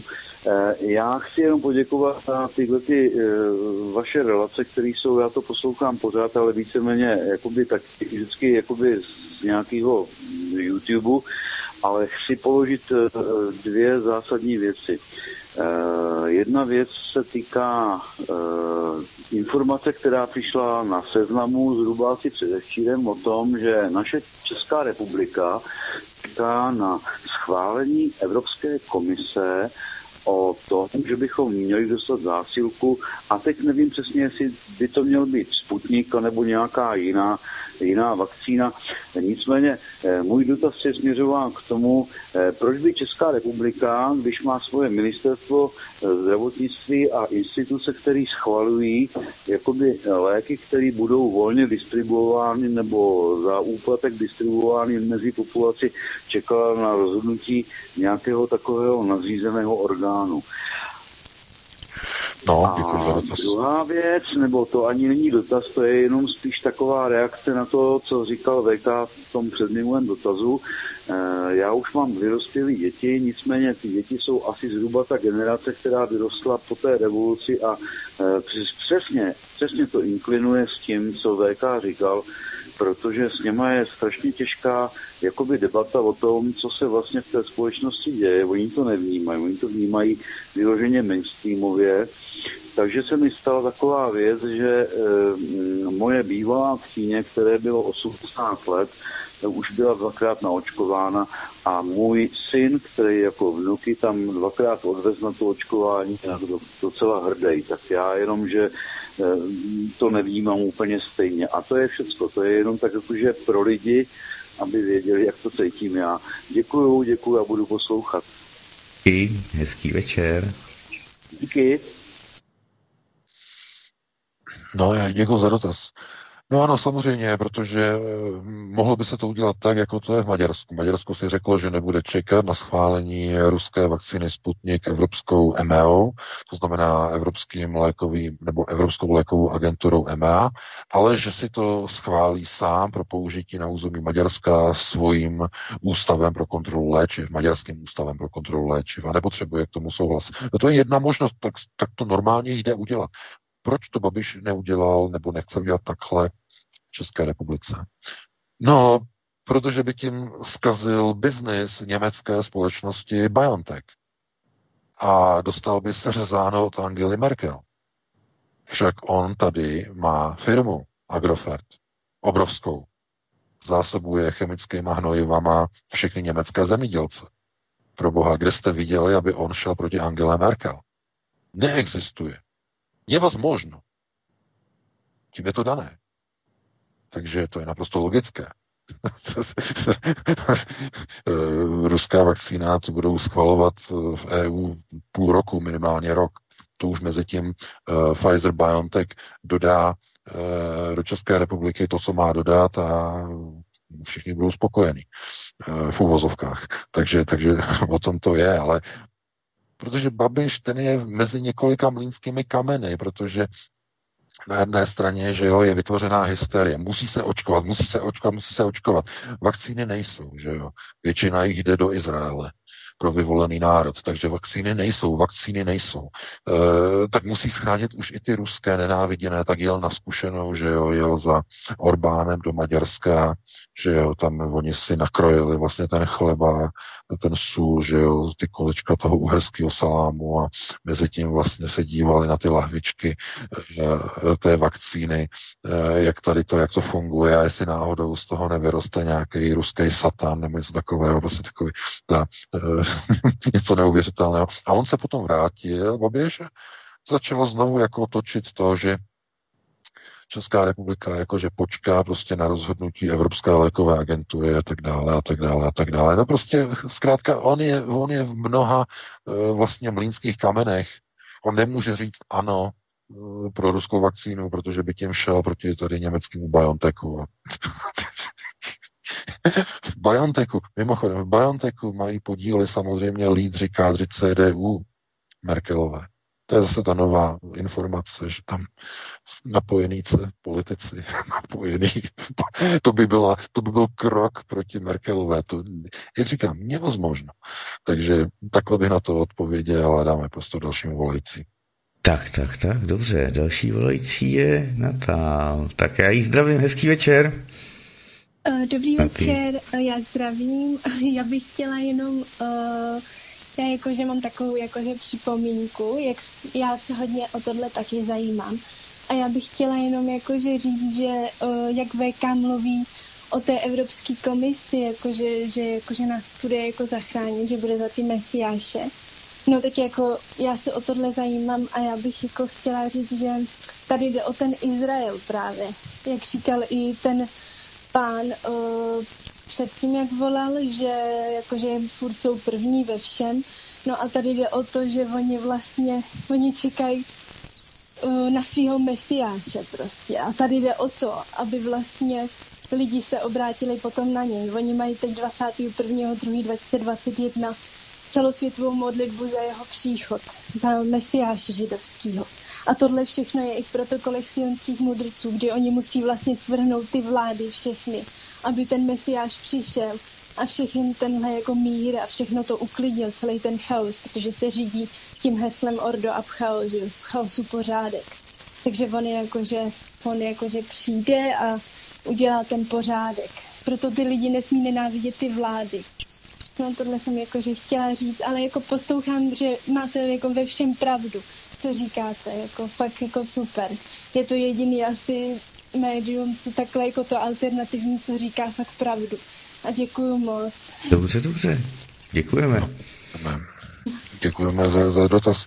No samozřejmě, protože eh, pokud mluvíme tedy o eh, halaše, to znamená halachistech, tak ano, samozřejmě, teď mají před sebou velké svátky a to je, to by bylo asi jako na velkou diskuzi a to je s velkým pozor. Tohleto se týká už okultních procesů řízení.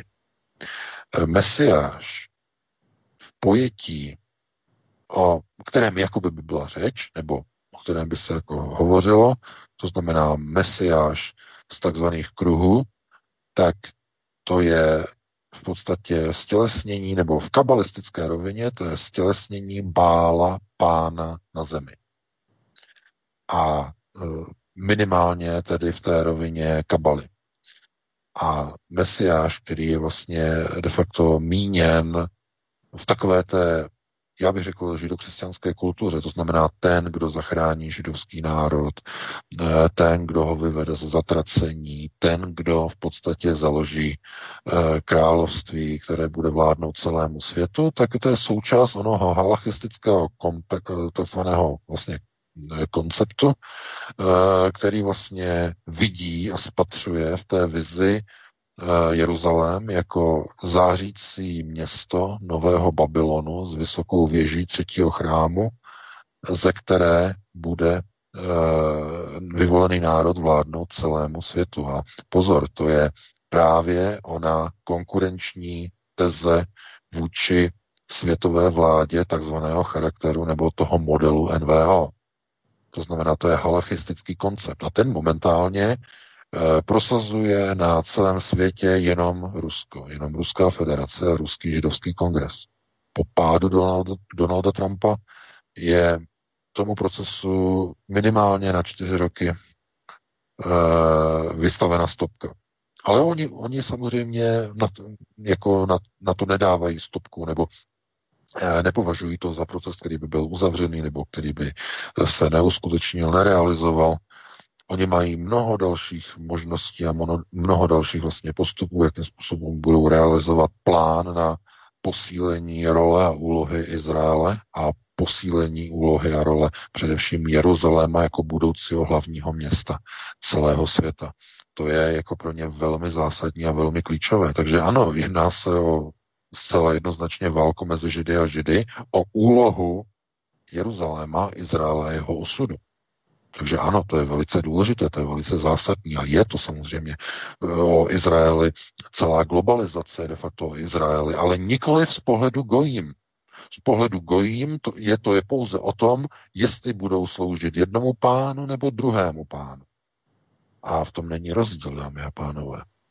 Podívejte se na Miloše Zemana. Podívejte se na Andreje Babiše. Podívejte se na Donalda Trumpa. Všichni sloužili a všichni jsou odstavováni. Kopnou je v lepším případě, nebo jim vrazí díku do zad v horším případě. To znamená, kdo je konceptuálně gramotný, chápe, že není cílem gojím být a přiklánět se na jednu nebo na druhou stranu. Protože téhle válce vždycky zařvou jenom gojím. Vždycky, za všech okolností. A tohleto pro pochopení, eh, když potom vidíte hlasování v Českém knesetu, ty zvednuté pravice, kdy jenom jeden jediný člověk hlasuje proti, proti ochraně Izraele. Paradoxně, ale samozřejmě Karel Schwarzenberg. Proč? Protože je šlechtic. Šlechta je největším nepřítelem buržoazie. Tedy Eh, nové, nové šlechty, která vznikla po eh, pádu té, té, té skutečné pravé šlechty, tak to jsou samozřejmě židé. Bankéři, bohatí lidé, to znamená novodobá šlechta. A to je potom jako, jako smutné a těžké se na to dívat, když vidíte, že v celém tom sněmu, v celém tom knesetu je pouze ten feudál, který chápe, co se děje. To je pro alternativu. Já jsem o tom mluvil několikrát, Vítku, ale to si musíme jako i na alternativě přiznat, že ty globální procesy řízení jsou kruté v tom, že vám dávají možnost nahlédnout vlastně do těch nejvyšších procesů řízení a odhalují vlastně v podstatě poziční postavení jednotlivých kádrů, od kterých byste to nikdy vůbec nečekali. Protože mnoho lidí nezná ty souvislosti. Proto Schwarzenberg hlasoval jako jediný proti při tom hlasování pro podporu Izraele. To byl ten důvod. Jako feudál. No a tohle to nemají e, gojím e, nacvičený. To nemají tyhle ty znalosti. Takže jim, když řeknou, hlasujte pro, hlasují všichni. Kompletně celá SPD, úplně taková ostuda. A oni ani se za to neomluvili. Protože oni se v nich vidí. Oni se vidí v tom, že Izrael anektuje Golany, chystá anexi části západního břehu. Oni se v tom vidí. A ještě mají tu drzost uh, říkat si o sobě, že jsou vlastenci. Jako, jako příslušníci národa, který zažil Sudety, který zažil Mnichov. To je něco neuvěřitelné, to je takové chucpé. Tak neuvěřitelné chucpé. Ale, uh, že když, když je dopuštěno když, když pán Bůh dopustí, i motika spustí. A s tím se nedá potom nic dělat. Protože tak rozhodl volič, tak bylo rozhodnuto a my pouze musíme dohlédnout na to, aby tak už se nikdy nezopakovalo. Takže to je zase s velkým přesahem.